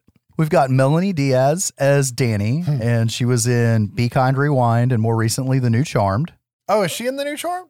Playing a more active role in this movie is Sean Gunn as Marty. Of course, we can go all the way back to Romeo and Juliet, Angel, Gilmore Girls, Guardians of the Galaxy, The Avengers, Suicide Squad, even though he's mostly just on set so people know where to look to know where the fuck Rocket is. Um, No, he's one of the he's one of the Ravagers. He's actually Yes. a character on his own in the Guardians of the Galaxy movies with some good lines. This is but he was also Rocket in a mocap suit, walking on his knees the whole time. Yep. you are correct. and once again, MFX, as mentioned before. A lot of digging on this movie. The special edition doesn't even have a commentary. So I had to read, and I read a lot, and I kept reading the same five or six things over and over again. So here come those five or six things. So James Gunn said that the trailer for the movie came to him in a dream. Okay, And he said, you know, Sean Cunningham said that happened to him. And like, I got to actually see where this goes. Of course, my mind just went straight to Wes Craven, like fucking his dream Right. studies in school and shit. And he went so hardcore into trying to flesh the whole thing out that he just sat down and wrote for two weeks to the point of actually injuring his back. So there we go 92 page script done. So uh, the movie was originally going to be made closer to 07, but this was around the time of Gunn's divorce. okay. And he was like, you know, doing a movie about all this death and like psychology and everything. Like, I, I don't, I don't really want to do that right now. Yeah, that, that's what I had read, but I read it without context. I had read that he had decided that he didn't want to direct a movie that was just that violent nonstop yeah, for too long, right? was not in the right headspace. So what ends up happening is Guardians of the Galaxy blows up, and Gunn can basically do whatever he wants right now. Yeah. and somebody brings up the Belko script again, and uh, he's like, "Yeah, I'll do it." Once again, because of between post stuff on Guardians of the Galaxy and going into Guardians of the Galaxy 2, he didn't have time to direct it when it Okay. came time to make the movie. So he said, I want full control as a producer. They're like, whatever, fine. And if you watch what little bit of behind the scenes is out there, motherfucker was obviously on set a lot. so That's what I got with Romeo and Juliet too. So. yeah. So that ended up being good. So uh Orion Pictures. Gunn refers to the Belko experiment as being the return of Orion Pictures as far as their genre flicks. Okay. Because they used to do all kinds of shit back in the day. Like I remember I saw this in theaters, and when the old fucking Orion logo came up, and it was like watching fucking VHS shit recorded Right. HBO and shit. The movie that takes place in Bogota, Colombia, and it was shot in Bogota, Colombia. so it's kind of cool that they did that. Gunn and McLean both say that they shot an alternate ending. Okay. Can't find it. Can't even find an article about what may have happened in Huh. it. Now, Gunn in one interview referred to it as a more extended ending as Okay. well. So who knows? And in another interview, he actually said that he has a three part series in his head for this movie. I could see that because it's left where you could go straight into a sequel at the end. Yes. So we'll see where that goes, but nothing so far. And what kind of sucks is the, uh, I'm just going to put this in the beginning because I don't have shit else in the actual synopsis. Um, it was shot for around 5 million, made 11 million, and pretty shit on on a lot of reviews. Like uh, the Rotten Tomatoes score means shit to me because usually I disagree with them. Okay. Um, but they give it like a 54. And if when I go poking around, a lot of people are just like, "Oh, this is just some torture porn horror shit." It's it's not for everybody. It's definitely a lot deeper than a torture porn movie. And I regret not putting the numbers down for Slither, but Slither was a box office bomb that quickly became a cult favorite after it was in theaters, unfortunately. Yep. And I think the same thing will end up happening with this movie because this is another movie that's just a study in fucking psychology. Right. So we open with the aforementioned old ass Orion logo. Yes. Which is just was so cool to see on the big screen for the first time in my life. Yeah. We start seeing a few people headed to work in what is clearly South America. We see who we're going to learn is Mike getting scammed by a local with this little corn cob dude that he made. Like, surely he's not going to buy that thing. He buys the thing. Um, we see Barry asking where the usual security guy is, as the new security guy is inspecting his car for bombs or something because he's walking around it, and putting a mirror under it, checking the trunk. Like, yeah. you're starting to see that this isn't a normal day. And uh, a Spanish cover of I Will Survive cranks up. Yeah. And we get our first look inside the shitty CGI office building. I give them no breaks on this. That building does not look that great, especially when we get to the shutters, but it's a CGI building. Wow, I didn't catch that it was CGI. So either I'm blind or you're too critical, sir. or I'm completely wrong and I am totally fine with someone correcting me because I can't cite any of the shit I'm about to expound. But this office building is in a vacant lot with a small hangar next to it. How odd. Foreshadowing. Yeah, yeah. We then see some workers inside. We see Marty smoking a joint in the bathroom. We see other employees making their way to their desks. We see an ant farm. And uh, we see a cabin in the woods style security monitors. Again, how odd. Foreshadowing. Hold on. Is Marty the stoner's name in Cabin of the Woods? I'm 99% sure it is.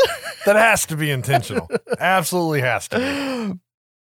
we then see Danny at orientation, and we learn uh, during her little orientation talk that she's got a tracker implanted in the back of her head, like all the American employees, due to the high amount of human trafficking that goes on here in Bogota. Again, odd. What the fuck do they do here? Belko is a non-profit organization that facilitates American companies in South America in the hiring of American workers.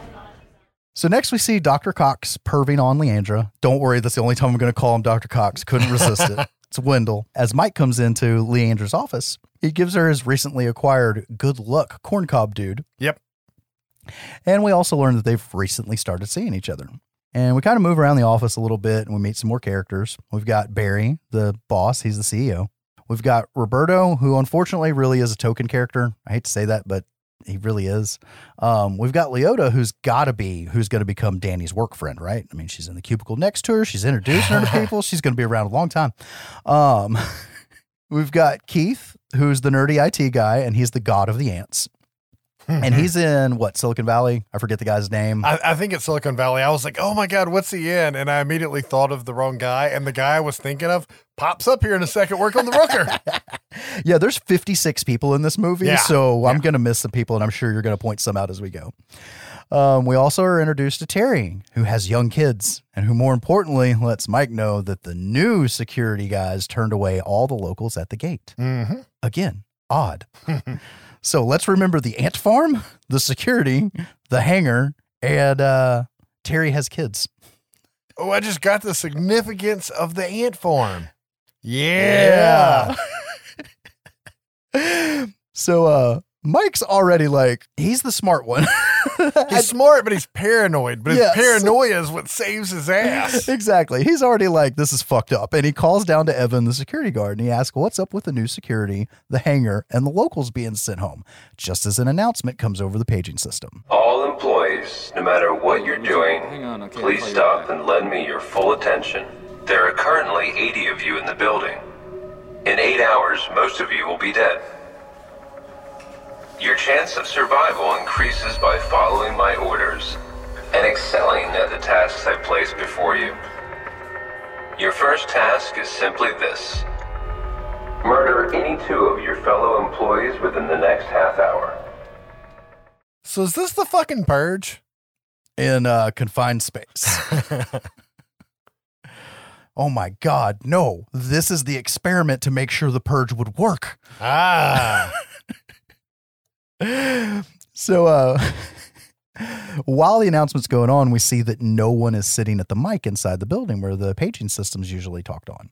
So immediately people grab the phones. Phone lines are, of course, down. Yep. And uh, Mike starts to calmly evacuate the people on his floor during the stairs. He's like, "We better not use the elevator. We should take the stairs. It's safer." Like, like you said, it's smart but paranoid. and uh, we get a couple of shots of Barry where you could just see his gears are turning. Like he's kind of just taking everything in, not Yeah. really reacting yet, but he's really thinking. So we then see the building go into full on Dark Castle lockdown. Speaking of 13 Ghosts. and uh, everyone gathers in the lobby, and Mike sends Bud, which is Michael fucking Rooker, to get a blowtorch to try to cut an exit hole. With Polka Dot Man. Yes. Once everybody's there, Barry makes an announcement, and uh, he's stating that, uh, look, we're in a government building, everything will be fine. And we then cut to Bud and Lonnie discovering the shutters are made out of unobtainium. And we then see Keith and crew head to the roof. And and Bud does have this this guy with him, Lonnie, and I'm gonna I I got a whole section here where I want to talk about the two of them and like this whole backstory I've built in my head. Okay, like, what I, okay. what I think's going on with them. So we've got, like I said, and I was laughing through it, so sorry, but we've got Keith and crew heading up onto the roof. So Mike immediately goes straight to Barry and he's trying to get him to understand like there's some real fuckery afoot. Like all the shit that's going on all on the same day just doesn't make sense. But Barry's not having any of it. He's not really a dick about it though. He kind of rationalized it. He's like, you know, you ever see those people that are overthinking something? You think maybe you might be one of them. Let's just let's just let out because I really don't think Barry's a bad guy. No. He does some bad shit by the end, but Yes. he he is a conflicted character in this movie, Yes. and he's great at it. And we'll just we'll just get there later. Yes. Meanwhile, the roof crew, once they're up there, they try to flag down the security guy at the gate who totally ignores them. And then Marty tries to calm everyone down because he's, of course, up there smoking a joint. with the, the big dude that's around with him all the time, and I'm meant to look him up. He's from something from our youth. Oh and my I god, don't remember he was what in a, is. so much shit. He was. I know he was on ER a lot, but he was also maybe it was Parker Lewis can't lose and all sorts of that shit. Yeah, something way back then. Yeah. So he goes on a little spiel, um, trying to calm the group down. Did you even happen to read what you signed when you started working for this place? We gave these fuckers the right to do practically whatever the fuck they wanted to do to us. Oh, kill us. No, dude.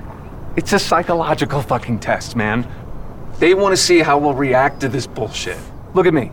Look how fucking chill I am. They lose, man. I fucking win. So just relax and take the day off, man. Consider it a present from corporate fucking America. Holy shit, that lady's head just exploded. and it's literally that fast. out of fucking nowhere. and the blood splatters all over Marty, who you got to remember is fucking Sean Gunn. And like, Yeah. his facial expressions and shit are just always great. So we cut down to the lobby and there's heads popping down there too. and when I say heads popping, for anyone who hasn't seen this, it's all blowing out the back of their heads. Like you think they're being shot at first. Exactly. Even, okay, so I've learned to watch movies with subtitles when I'm taking my notes. It helps me understand things better and it helps me spell people's names way better. and Probably just helps you spell in general. That's true. Um, except for hanger, and we'll get to that joke. um, but in the uh, in, in the the closed caption, it even says gunshots every time there's an explosion. Okay. Okay. Yep. That's cool. So the group in the lobby, of course, panics, and they all take off running, thinking it's gunshots. And Barry's kind of looking around like, hmm, back to those gears turning. And he examines the body with Mike. He says the damage appears to be from the inside out. It's not a bullet wound. Mike's like, it's the trackers. And he grabs a knife and goes running to the closest bathroom. and he grabs the back of his head and he's got this carpet knife and he's looking in the mirror and you can see him like doing the countdown on his head where he's like, if I hesitate, I won't do it. And just rah, goes to town, start Yeah. cutting the back of his head. Yeah. And then you hear the and the fucking PA comes back on and it's like, Mike Milch, put down the knife. Yeah.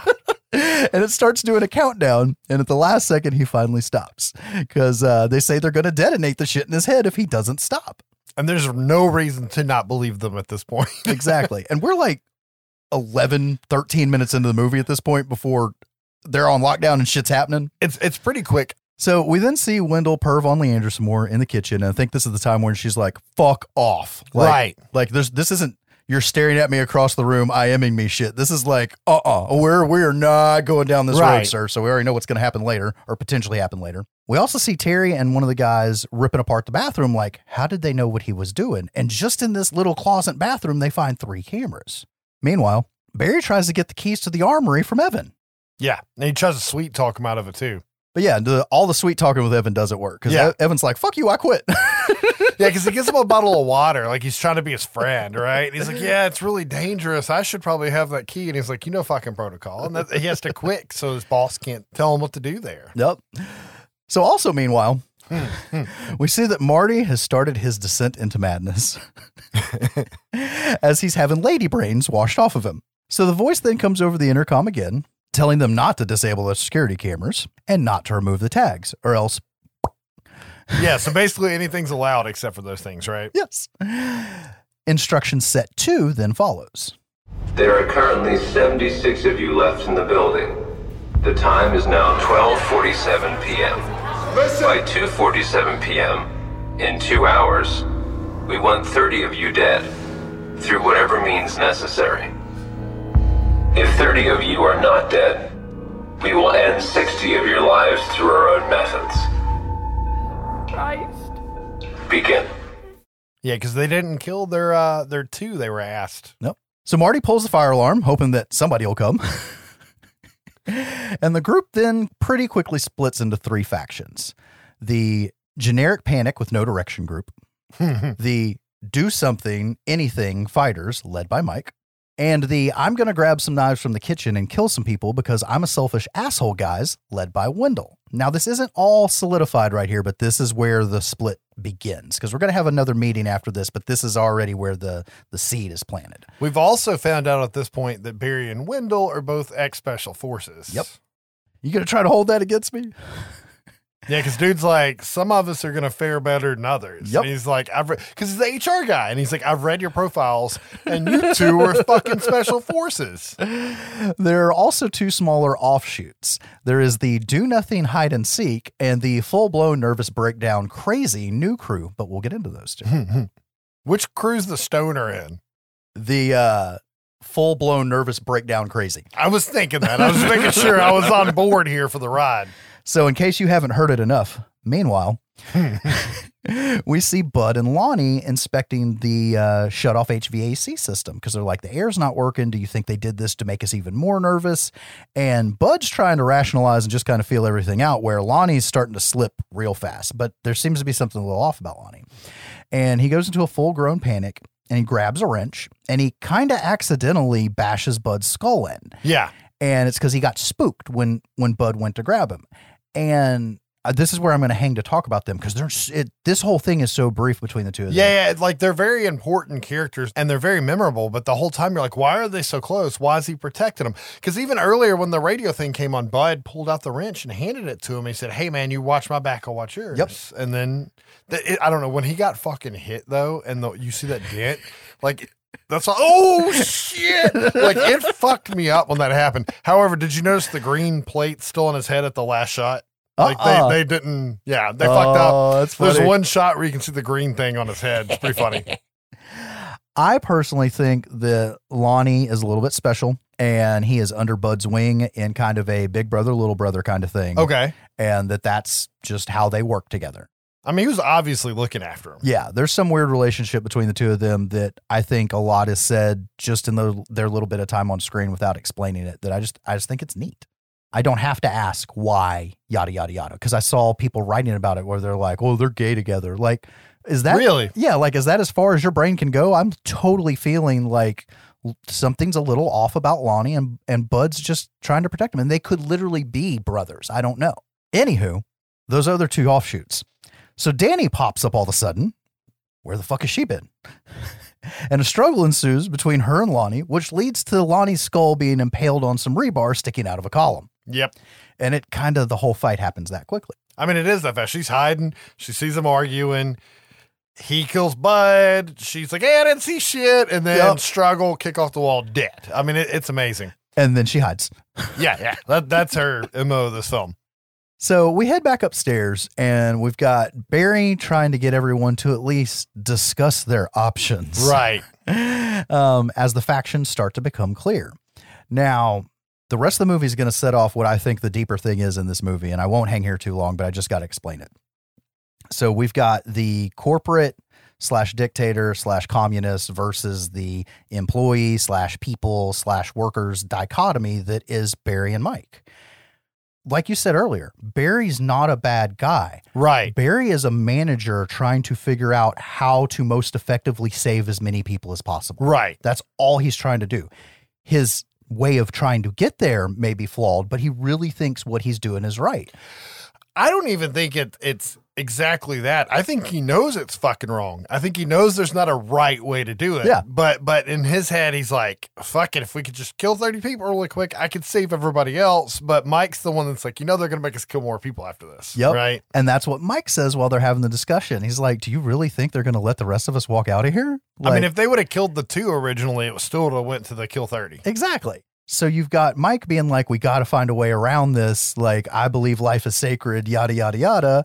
And, and Barry doing the whole thing like, I believe that I've got to find a way to save as many people as possible, but they're doing it in two completely different Yeah. paths. And that right there is the whole point of this movie, in my opinion. So once the, uh, I should have kept a little note here for my names of my different factions. I need fucking post-it notes on a board or something.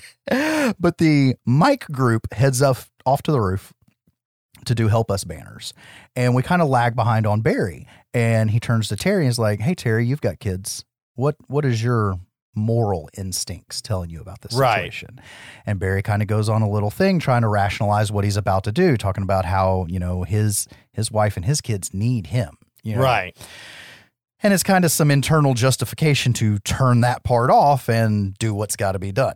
And you got to remember, he was special forces, so he's had to kill people before. Yeah, because he was told to. Well, and he knows he's going to have to know about triage, and that's exactly what this is potentially fixing to be at this point. He's doing some fucking risk assessments. What he's doing. so that's what he's doing. so as the uh, the fighters, that's what I had him as, head up to the roof.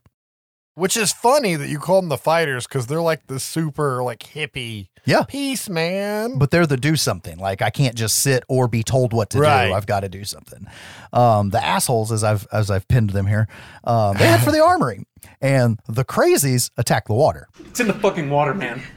What is? Some sort of fucking psychotropic fucking chemical or something, man. It's making us all on fucking edge. Dude, dude! I'm protecting us, motherfucker! It's gonna get moldy. I like how the big guy thinks he's crazy when he dumps the first water cooler, and then later he's fucking he's drank the Kool Aid and he's on board. I think they went and took some shit. I hope so. so, uh, when they're walking through the lobby, Leandra notices the missing blowtorch. And uh, she, Mike, and Evan then head over to the armory and confront the assholes. And this actually leads to Mike shooting the blowtorch. Not like the handle of it, but like where the gauges and fucking Yeah. hoses come off the uh, what I'm assuming is an oxyacetylene torch because it's got two tanks to stop them from getting to the small arms. Thank God the maintenance crew didn't have extra hoses in the closet, right? Well, thank God that Mike is such a good and or bad shot because he could have just fu- it could have been the end of the movie for these characters Yeah. right fucking then. but now between the two factions of disagreeing and we're we're going to go do our own thing but n- now they're we've we've reached a point we can't turn back from because Evan first gets so upset that he pulls his gun on him yeah. and that's it there is going to be no more good blood between these two groups And uh, Barry basically tells Mike he's done fucked up at this point, and you can tell Leandra's pissed the whole time. Yeah. Because we're going to find out from her that she's somewhere in between. She Yeah. really isn't on Team Mike. There are people that walk the line down the middle, though. You Yep. got to have everybody. So, uh, oh shit, it's this part right here. Because uh, Leandra then tries to tell Mike that it's all pointless. And no matter what, it's going to devolve into every man for himself. That's it, Yeah. It's, it's survival. Like, that's, that's what's going to happen. What we can't gloss over here, though, is Evan trying to tell Mike how much of a badass he is. In the and he's elevator? smirking because he's a nerd, and he's like, "Yeah, I was kind of ba- badass." Leandra's like, "Why don't you just go ahead and fucking blow him right here?" right? Like that's how you know she's pissed for that part. That was a great way to fucking break the tension right there. That's also one of those s- dialogues in that setting where you know this is a James Gunn written film. so once on the roof, which I have a lot of problems with this, like I could have hung banners off of this roof without getting shot at. yeah. Can't say anything about the head exploding, but I could have done this without being shot at. Like, why couldn't they just anchor them to something on the roof? exactly. Why do They they, gotta use the hooks on the outside? Eh, We don't need to be efficient right now. We need to be alive. I don't give a fuck what OSHA says. We're in Colombia, okay? But yeah, I mean, they had 3,000 feet of rope. Like, they, they brought all these spools up. They needed 10 feet, and they brought like all these giant spools up. and they got a fucking dead body laying there on the ground that blew up earlier that they could anchor the shit to. I Yeah. mean, just saying. But anyways, so uh the guards end up shooting at Keith in the hand while they're trying to hang the shit, and uh the voice tells them to knock it off, or they'll all get brain scanned. This is the part where. They lose the first banner, and when they're going to do the second banner, Mike looks at it and he's like, You spelled hanger wrong. Yeah. and in my notes, I'm like, Huh. oh shit, I spelled it wrong too. If you guys don't know, Josh can't spell for shit. No, no, I, I owe you a carton of cigarettes from when we were like fucking 18 for arguing about how to spell something. I don't smoke anymore, though, so it's not going to work. So you owe me the $300 a carton of cigarettes costs now. Yeah, yeah, yeah. I like how you're you're adding a, adding uh, inflation to that. Thanks, man. so after this failure, they start heading back down the stairs. And Mike tries to tell Leandra that their jobs are pointless and that the only reason they're there is for this experiment. Like, think about it. Like, they don't give a shit what we do. Look at how everything's set up. Like, Right. this is some end game, not an attack. This is this is the plan. And she's not having it. And then Barry pops up and knocks Mike the fuck out with a fire extinguisher. Yeah. And then uh, Wendell stabs Evan when he won't give up his fucking keys. Well, he gives them up to the ground like five floors below. Yeah. you want the keys? Get them. Happy birthday to the ground. yes. And he, they knocked out Mike to get the gun, right? Yes. Because because Mike took it from Evan when they were in the armory. So now they got a gun. They got a knocked out Mike. They got a dying, fucking bleeding out Evan, and they've got the chick that Wendell's been perving on. Like, Yeah. oh god, I see the dark turn. We're fixing to take. And watching Evan die is really dark too, because he's like one of the few like actually good characters in the movie. You know what I Oh, mean? yeah. And it's it's a slow death. He's dying with a fucking kitchen knife hanging out of him. Yep, and he had no. What really sucks is he's he's like the independent contractors on the Death Star. Yeah, yeah. He, he was just the security guy, man. He just chilled at the desk and made sure everybody was okay. He had no dog in this hunt. So the assholes now have the keys and they head to grab the guns. And this part's really interesting because this is where Barry starts to figure it out because he unlocks it, he pulls the guns out, he lets Wendell, you know, hand off the guns to his crew. And you got the bigger guy with the beard and mustache. I don't know where he came from, but he joins the crew at some point. He's some scary Russian looking dude to me. He is a scary looking guy. So he hands it out and he starts handing out the magazines. Then Barry looks up and he goes, There's only two guards. This doesn't make sense. Like, what are all these guns here for? And that's when Barry starts to realize Mike's not fucking crazy. This was all set up. Yep. And then and then I think it's uh, Wendell asked me, he's like, "Why are you keeping all all the extra magazines?" And he's like, "Because I'm the one who's going to do this." We're wondering. I mean, we know what's supposed to happen, but how do we, how do we get there? How does upper management feel like we should move the company towards this goal? Terry had the best plan, really, but oh, I I agree. I mean, it's fucked up. it We're all- getting there. We're getting it there. all sucks, but yeah. So now that they're armed, the assholes, as I keep calling them, corral everybody into the lobby. Yep. and they start splitting the employees up. First, based on whether or not they have kids under the age of 18, and then the young and old, and then they don't have enough. Right, right. Because they pull the 60 or older over, and Barry was Yep. hoping he could hit close to his, his goal of 30 there for the quarter. Uh, and, and he was far off. God damn goal. quotas. I know.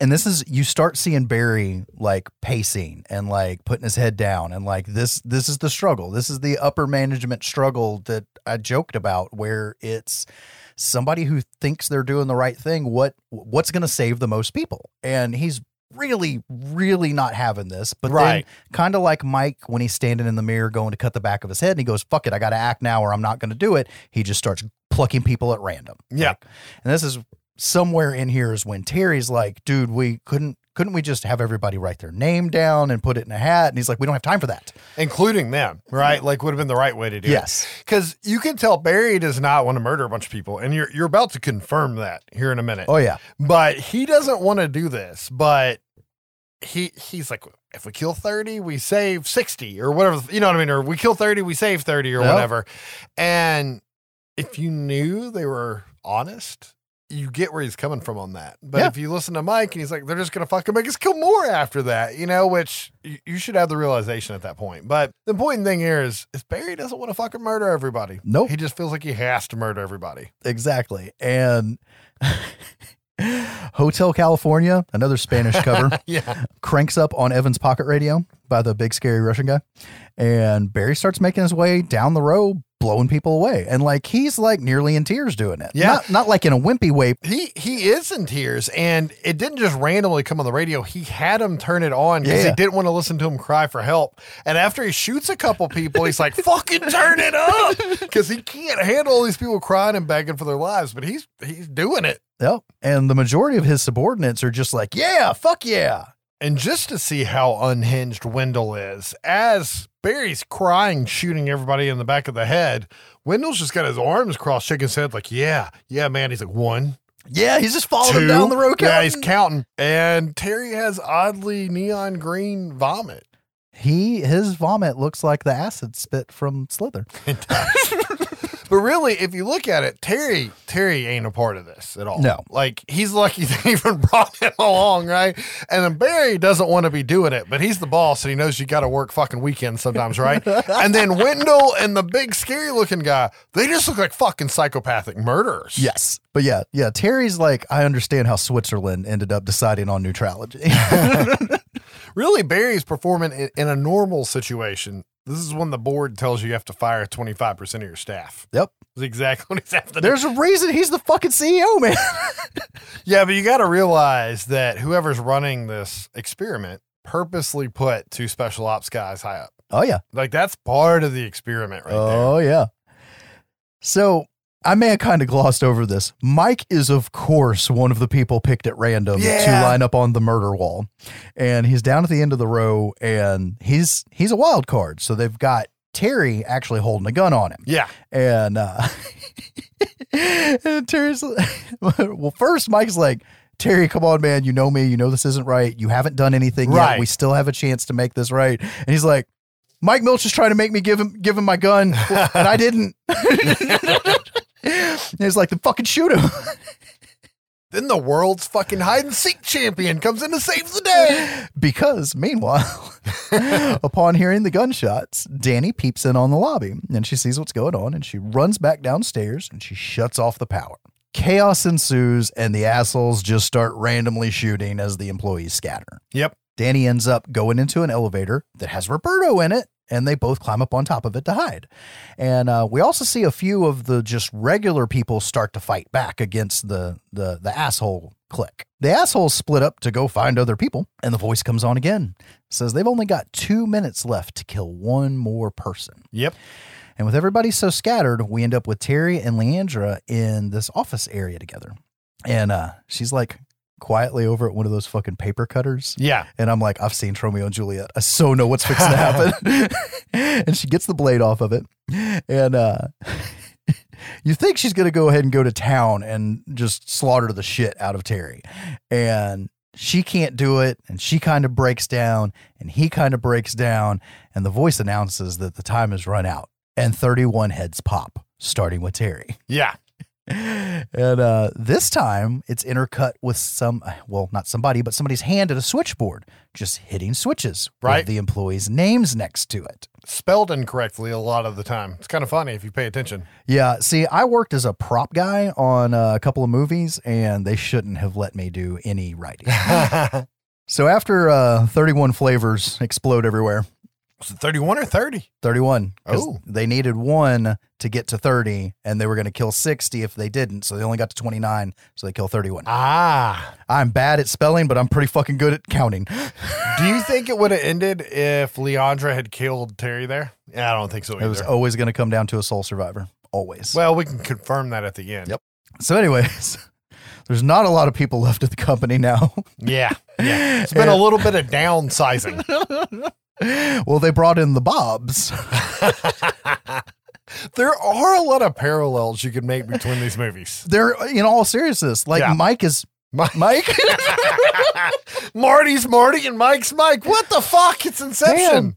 But the voice, of course, comes back on. The last stage of the game is quite simple. In one hour, whoever has killed the most people will be allowed to live. Begin. So, some of the key people left Mike, Barry with 11 kills, Leandra, Wendell with 7 kills, Vance with 1 kill, Danny with 1 kill, and Roberto, who's not holding Danny anymore after they announced that she has a kill.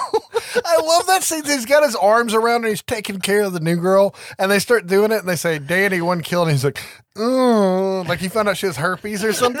I want to fucking touch her. And Vance having the one kill is because they tried to overpower another random guy that had a gun that I never saw with the assholes until Yeah. this part. I have no fucking clue how that guy got a gun, but there's a guy with a gun, and and actually they all they collectively curb yeah, I was stop him. fixing to say, they curb stop his ass. I guess Vance got the kill because he got the kill and blow, maybe. Had to have been. So, uh, now even some of the non assholes start killing, just Yeah. like Leandra predicted. It's going to reach a point that it doesn't matter. Everyone's going to try to survive. I mean, Vance immediately blast a woman in the face right here. Yeah. But now the assholes are full on sadistic. Like Yeah. Dr. Cox with the meat cleaver, fucking, and that, that poor, that poor scared dude who writes Yeah. a suicide note and hides in the refrigerator and shit. Like, oh, dude, this shit gets brutal. I mean, Wendell's the craziest motherfucker in here. He really is. Yeah. Yeah.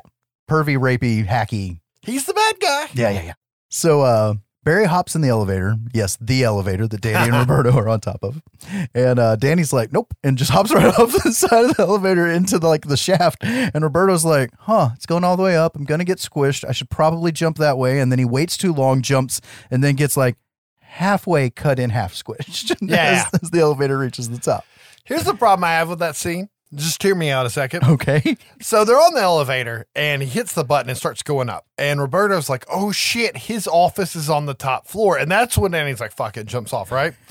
So Barry just found out that he's in the lead and whoever has the most kills at the end of this timer gets to live. Uh-huh. And he's going to go upstairs to his office away from all the people to shoot at. That's a damn good point. Yeah, this part was out of place or poorly written or something because there's no reason for him to go upstairs other than to kill Roberto right here. Yeah, yeah. I can't think of because then he comes back down with what's fixing to happen in a few minutes, and there's nothing important that he does up there. Because I don't remember how many kills Wendell has. It's like six or seven, but surely he doesn't think he could ride it out in his office with that that minute of a lead with the amount of people alive. No. Wendell's a fucking psychopath. Interesting plot hole. Yeah, yeah. I, I didn't like that part about it. So we cut back to Leandra. She's making her way into the lobby where she finds Marty and his buddy plucking the unexploded bombs out of corpses. Yeah. And uh they plan to use them to blow the door. Like, that's a pretty good plan, right? And she's like, huh. And then for some reason, Leandra hops on the intercom to tell Mike she's in the lobby. Now everyone else knows she's in the lobby. Well, Marty points that out. She's like, "You idiot! They're gonna know where we're at." And she's like, "I gotta know if my friend's okay." And, and that's what makes it even worse because she's the one trying to tell Mike, like, no matter what you do, we're all fucked. Everybody's going to go nuts. Like, She's accepted death at this point. well, that's even sadder, man. No, I think that's what it is. I think she's accepted death at this point. The other two guys are tripping balls on LSD. they yeah. don't give a fuck. so. The three of them for for the rest of the movie, or at least for a few minutes, About 30 seconds. It's a fast moving movie. are going to be known as the Bomb Squad. Shit. So the bomb squad then runs into Wendell in the cafeteria or cantina, as they call it. Is this where he's dragging the, the in the freezer? He's just fucking, he's dead and he's still hacking him. And first, Leandra goes to shoot him because all hell's broke loose. I don't know where she got the gun. I don't really care. And uh, It was Terry's gun. was it? Yeah. Okay. And uh, she misses, and she has no more ammo. Wendell, who has more ammo, returns fire. And this flimsy ass table protects all that. No, wait, big dude's gone. Um, but uh, Leandra ends up throwing the table over on Wendell as they slide it over to him, and he's kind of pinned under the table. Gets the fucking fire axe that Yeah. Marty had when they came running in there, and just you know watermelons his fucking Yeah. face. There is a lot of continuity problems with this movie. The the green sheet I was talking about on Yeah. Rooker's head. This is a bad one right here because you can see when she's on the table on him, it's covering all but like his shoulder and his throat and his head. And then anytime she's swinging the axe, it only comes up to his belly button. And then it'll zoom back in and it's up to his head again. And it's Yeah. like, how did you not catch that shit? That's Anyways, I, I might be nitpicking. I'm gonna go with that's one of the days Mr. Gunn was not on set. That's what I was getting at. I feel like James would have caught that, but he also wasn't the director. So Yeah. sorry, I derailed you once again, my friend. So uh she's got to kill. And uh, She's on the board. Yay! she then reunites with Mike in the lobby where she said she was, but she left. But now she's gone back. Just want to point that out. Like, Mike, I'm in the lobby. she just fucking leaves. but anyways, so with those two reunited, Mike pockets the bombs and Vance runs in and starts firebombing the place. yeah, yeah. And he does. And first he sets the the one lady who looks like she's in housekeeping, hits her first. And I want to say at this point, she's got the corn cob thing. I was going to bring that up. I was upset you weren't mentioning the corn cob. It's actually changed hands a couple of times. Whoever has the corn cob stays alive until they get rid of it. It is a good luck charm. It is? Made myself. It worked. Until then. Worse than Vance running in firebombing the place, Barry shows back up. yeah. and he starts fucking shooting. Vance gets shot, and Mike and Leandra go running off, but then Mike notices that she got fucking shot too. Yeah, I'm assuming in the stairwell because he just started fucking popping off on the door. Yep. And uh meanwhile, Before you, meanwhile, uh-huh. there's a kill that you did not mention that is Oh. gnarly. which one? His secret, Barry's secretary. Oh, Jesus Christ. Yeah, because at the very beginning of the movie, when he walks in the office, she's walking by and he's checking out her ass. And I think there's music playing. You can't hear dialogue. And his face is like, oh, fuck, look at that. And it cuts to her face and her eyes roll. And he's walking out in the hallway earlier. This is right when they got the fucking, you got to kill, whoever's got the high score wins, right? Yeah. And she comes walking by and she's like, I can give you what you want. And she pops her, you know, shirt opens, her boobs are out. They're in a brawl, but you know, she Yeah. pops her shirt off. And he puts the gun up in his in his belt and he's like, Don't do that. Do don't do that. He walks up close to fucking hug her and he just pops her head like a corkscrew and he goes, Gotta save a bullet. Yeah. He's like, like, come here, come here. Can't waste the bullet. Yeah. I mean, it was like, I don't know how we skipped that, but that was a fucked up scene because that's when I think Barry went over the hill. Oh, that's when Yeah. that's when his cheese slid off his cracker. Yeah. Anyways, it was too gnarly of a kill to skip. So who's left at this point? Um, Mike, Barry, Leandra bleeding out. Leandra's bleeding out, and Danny is MIA. And that's it. She's not MIA for long though. Yeah, yeah. Because Meanwhile, because she makes her way down the elevator shaft. And the way this whole thing's set up, to me, when we get to this part of the movie, it's quite clear that she's going to end up being the lone survivor. You know, Yes. good girl on her first day. final Um, girl, she's whole time. avoided every. Barry just shot her in the head. Yeah, yeah, it's fucking awesome. Like the elevator door opens and she drops in, and he just turns around and goes, "Pow!" And it's like fucking Bam, that just happened. And that's what it feels like, man. You get to that point, like, this chick has like 19 lives. There's no way she's not the one we're rooting for. And by the time you come to that conclusion, that crack in the elevator door, like you said, then gone. I mean, her getting shot there is just as much of an oh fuck moment as the first head popping on the roof. Yeah. Yeah. I just want to say this movie's like metal as fuck and goes fast as shit. It feels like a 30 minute movie when you watch it. Oh, yeah. There is no chill time. No, none at all. Right at the very beginning. It's like 11:59 and then it's on. Right, Like right. crack cocaine.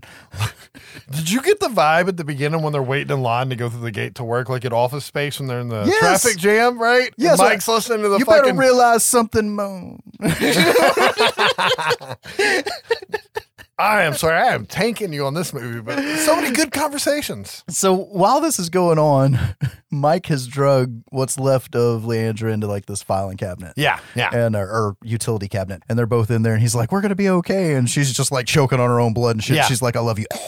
Yeah, yeah. I mean, that's that's really what happens. So Now Mike's cheese has slid off his cracker. Yep, and it's just Barry and Mike. Now, when they first came to Belko, there was a training video that told them what to do when all hope is lost with both your crew and your management. Let's go see that video. so, of course, what we've all been waiting for Barry and Mike go fucking hand to hand in this training room. And it's a pretty quick fight. And, and at some point, the projector really does get kicked on, and it's like at Belko, da da da. Yeah, da. yeah. It's funny as shit. I was really glad that Mike starts getting his ass whooped immediately. Like he can only win if he grabs a weapon off the side and smacks him while he's not looking. Because Barry's supposed to be special forces, and he's a big dude. Mike is not a big guy. And uh, I don't even know if he's played Mortal Kombat. He might not have had the stomach for it, right? So I'm glad that like when they're fighting, it is Barry fucking kung fu hitting him in the throat and shit. Yeah. And then Mike's like, "Oh, good, you're not looking. I, gr- I grabbed this thing. I can hit you with it, right?" Well, there's even a deleted scene called uh, Mike Gets Beat Up or something like that, Uh-huh. where two regular office dudes actually string his ass up from the ceiling and they're about to kill him. They're about to stab him in the neck or something with something. And the other guy's like, wait a minute, wait a minute, wait a minute.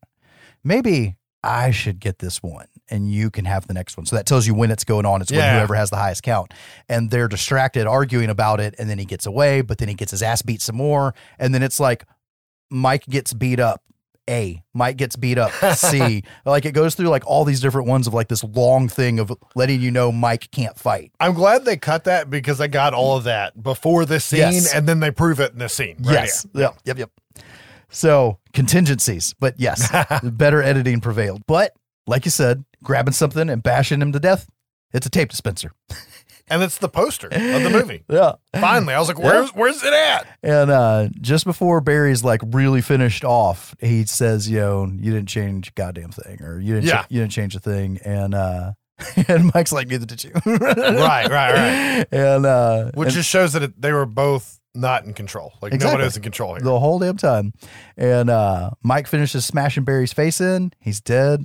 Oh, the light comes in as the shutters open, and uh, the voice comes over on the intercom, and it's like, you know, Mike Milch, you are the survivor. Blah blah blah. Yada yada yada. Like, you come- won a new Prius, yeah, come on down. And two guards start escorting his ass out of the building. which he's stumbling all over both of them. Oh yeah, Yeah, yeah. Yeah, yeah. Like he's tried to grab everywhere he can to keep himself held up. And uh, they take him over into the hangar, and the voice reveals himself as everyone's favorite fucking mayor. and he's full of dear cheer. Because it is what's his nuts, like you said earlier. And uh, what's his nuts is what I use when I don't remember names for anybody that's listened to more than two episodes. Um, so he reveals himself into the control panel. And Mike immediately just breaks away from the guards, like like falling apartly, and falls on him and grabs him. And he's like, "Why? Why?" Yeah. He's like, "Sit your ass down." And uh, we want to ask you some questions.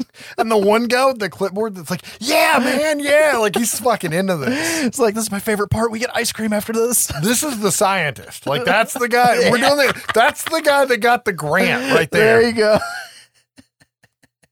I'm sorry, I got ahead of myself. When you ask why, why, it's like we're just gathering data. Yeah, yeah. It's a social experiment, and there's pesky laws in place, right? Like he goes on a rant, and this way they can do it, uh, fucking without any any intervention. So uh Mike interrupts him because he doesn't want to answer any of his fucking question. And uh he says he's looking at the monitors, he's like, y'all could see everything in there, right? And he's like, yeah. And he's like, then then you know that I got all those bombs. He's like, well, well, where are they now? And he's like, they're all over you and all over your guards. Yeah. And he lunges for the control panel and not by finger, not by hand, entire fucking arm just starts hitting Yeah. all the rows of switches, but doesn't hit his. Bottom just- right corner, so he was able to miss it. Yep. So it was it by department because it sure as fuck wasn't alphabetical. and uh, with these guys, and it's not like some big Michael Bay bullshit. It's like, tick, tick, you know, enough to inca- incapacitate. He grabs a gun, he shoots the rest of the fucking guards, and then he turns on the voice to finish him off. And the voice is all like, you know, but but Mike, you value human life, da da da da da. da. So you know there's a file on him somewhere yeah. that this guy's fucking reciting, and he empties the mag into his face. Like that's it. There's his moment because Yeah. he's just had enough. And uh, he walks outside, and the shot pulls out. And, and it pulls, it does the Matrix thing where it com- Yeah. co- comes out of the fucking monitor, and there's all these other monitors. And this is what reminded me of Cabin in the Woods when it's showing like all the other locations that either failed or succeeded, Yeah. blah, blah, blah, blah. And you see all these other people and all these other buildings that look like they've seen some shit. And some of them are sitting crying, some of them are just covered in blood, staring blankly, some of them are yelling into the cameras that you're looking at, but you're like, oh my God, he's just one of many Yeah. and uh, a new voice comes on because this time it's female and it says in stage one commence stage two and uh, that's the thing because like what was you said what was mentioned in the training video is like they're in over 40 fucking countries Yeah. Like, this shit is happening all over the world and it goes to credits that's the end of the movie but i'm like salivating like i want to know what stage two is Yeah, yeah, yeah. I need the sequel because you gotta face it, baby. These days, you gotta have a sequel. But uh, all right problems and contradictions yeah, I I have a couple problems with that ending scene there. One is another continuity type issue. There's only about 20 images. They reuse them a lot, and it gets irritating to the point where sometimes the double side by side. oh really Yeah, like they didn't even spread them out. oh fucking interns And another thing that bothers me, if you look at the cameras, there's always one survivor covered in blood. So that means they've all murdered the guards and the scientists. yeah Like nobody's in the room with the scientists getting questioned. True. They're all pissed solo. So like that was part of the experiment was how are they going to kill all the guards and the scientists? i think so This isn't a problem, but you notice that uh the voice, he's so burned. Yeah. And I'm like, is he a survivor from one of these? oh Are we gonna find out it's like some saw shit, right? Oh yeah, he's just he's just a pawn in a in a bigger machine. Yeah, yeah. But, you know, there's some inconsistencies and effects issues in this movie. But all in all, like I said earlier, it's a very quick film. Like it just Yeah. starts, you see him in line at the beginning. Damn, it feels good to be a gangster, right? Like you think it's like office space and, and they get in the office and like Josh said, 11, 12 minutes in, somebody's fucking head explodes and it doesn't stop until the credits roll right here. Yep. It, it is a fun ride. Like I said going into it, I think I think too many God, I've said this so many times in this fucking show. Too many casual movie watchers don't get it or Right. didn't stick around long enough to see the whole thing for what it is. And it's another one of those that there's there's something in there for everybody. There's a lot of drama, there's action, there's gore, there's very dark humor. Yeah. Um, but there's also there's character development. A lot of character development. and and and the the the the whole societal comparison here because it works at so many levels between an office environment a a, a upper echelon corporate environment up to a government environment up to you know full on nation Yeah. environment and right back down to two guys that are both in a fucked up situation and both doing what they think is right until they crack yeah. and it doesn't focus on the crack the crack happens in the lap to both of them in the last like 90 seconds of the yeah, movie Yeah. I mean, Mike doesn't lose a shit till Leandra dies. Yeah. And in its writing, this is a very, very James Gunn movie, but I wish I could have seen the version directed by him. And I'm not shitting on the other director. yeah I just wish I could have seen James in full control of this fucking story. And if there's ever a sequel, maybe he gets the chance to direct it. Well, he was at least he fought for full. Well, didn't fight. He he said I want full control as a producer. So th- I don't want to say there was hand holding, but I'm sure there's a lot that he steered Yeah. and like like there is like I was saying video of him actually kind of like the whole uh Tobe Hooper Yeah. Spielberg. things like like man that guy sure was on set a lot. I just feel like some of the continuity errors that I pointed out wouldn't have been there. And your average moviegoer probably didn't catch most of that. Yeah. either. But for the most part, it, it was directed in that James Gunn style. Like he helped if, if he got to pick the director as a producer, he he picked somebody that he thought could do it. yeah. Yeah.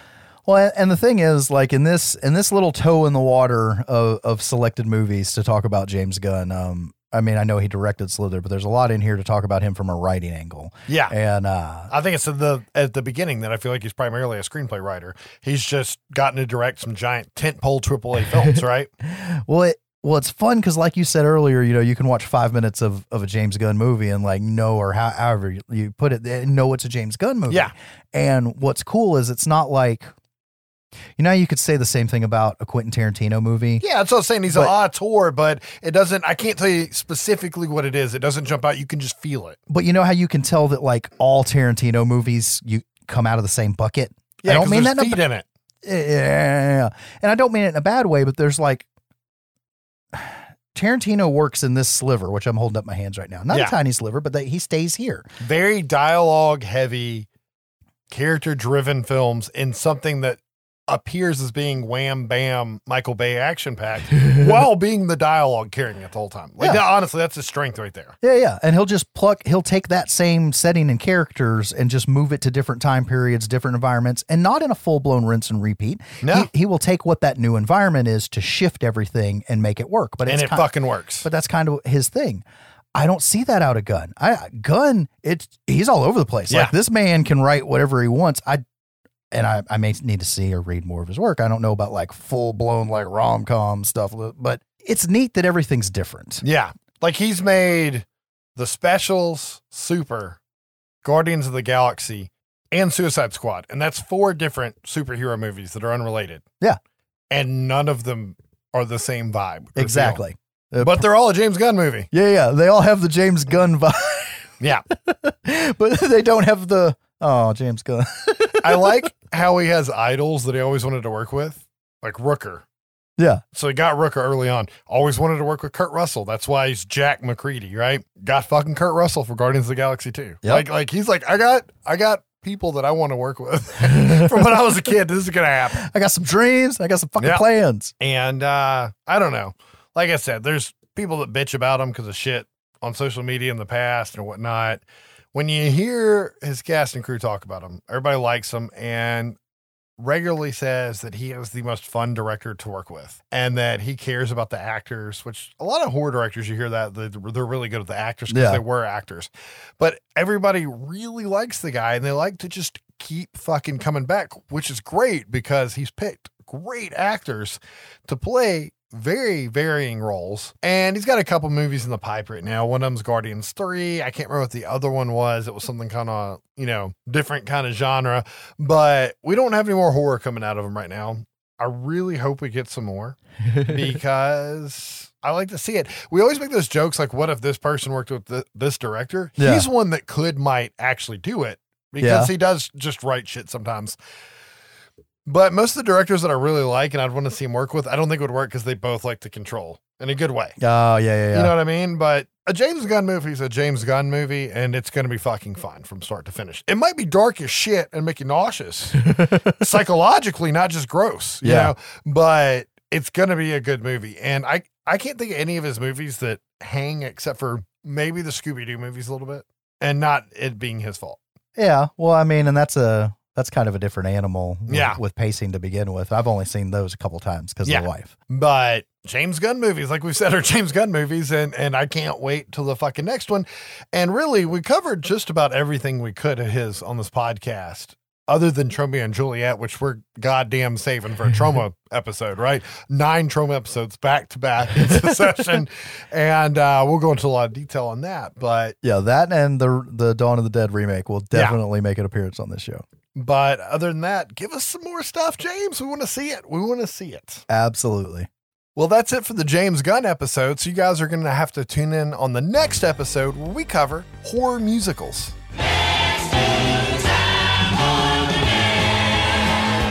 As usual, guys, thanks for downloading the show and spreading the word. Please do not forget to rate and review us online. And please, please send us comments, questions, and suggestions to our email, sbspodcast at gmail.com. Don't forget to follow our Twitter and Instagram, both at S by S Podcast. See you guys on the next one. Thanks for listening. Praise Jesus? That's fucking pushing it. This shit's about as far from God as shit can get. Either you ever seen anything like that? You ever heard of anything like that? Huh? Watch Animal Planet all the fucking time.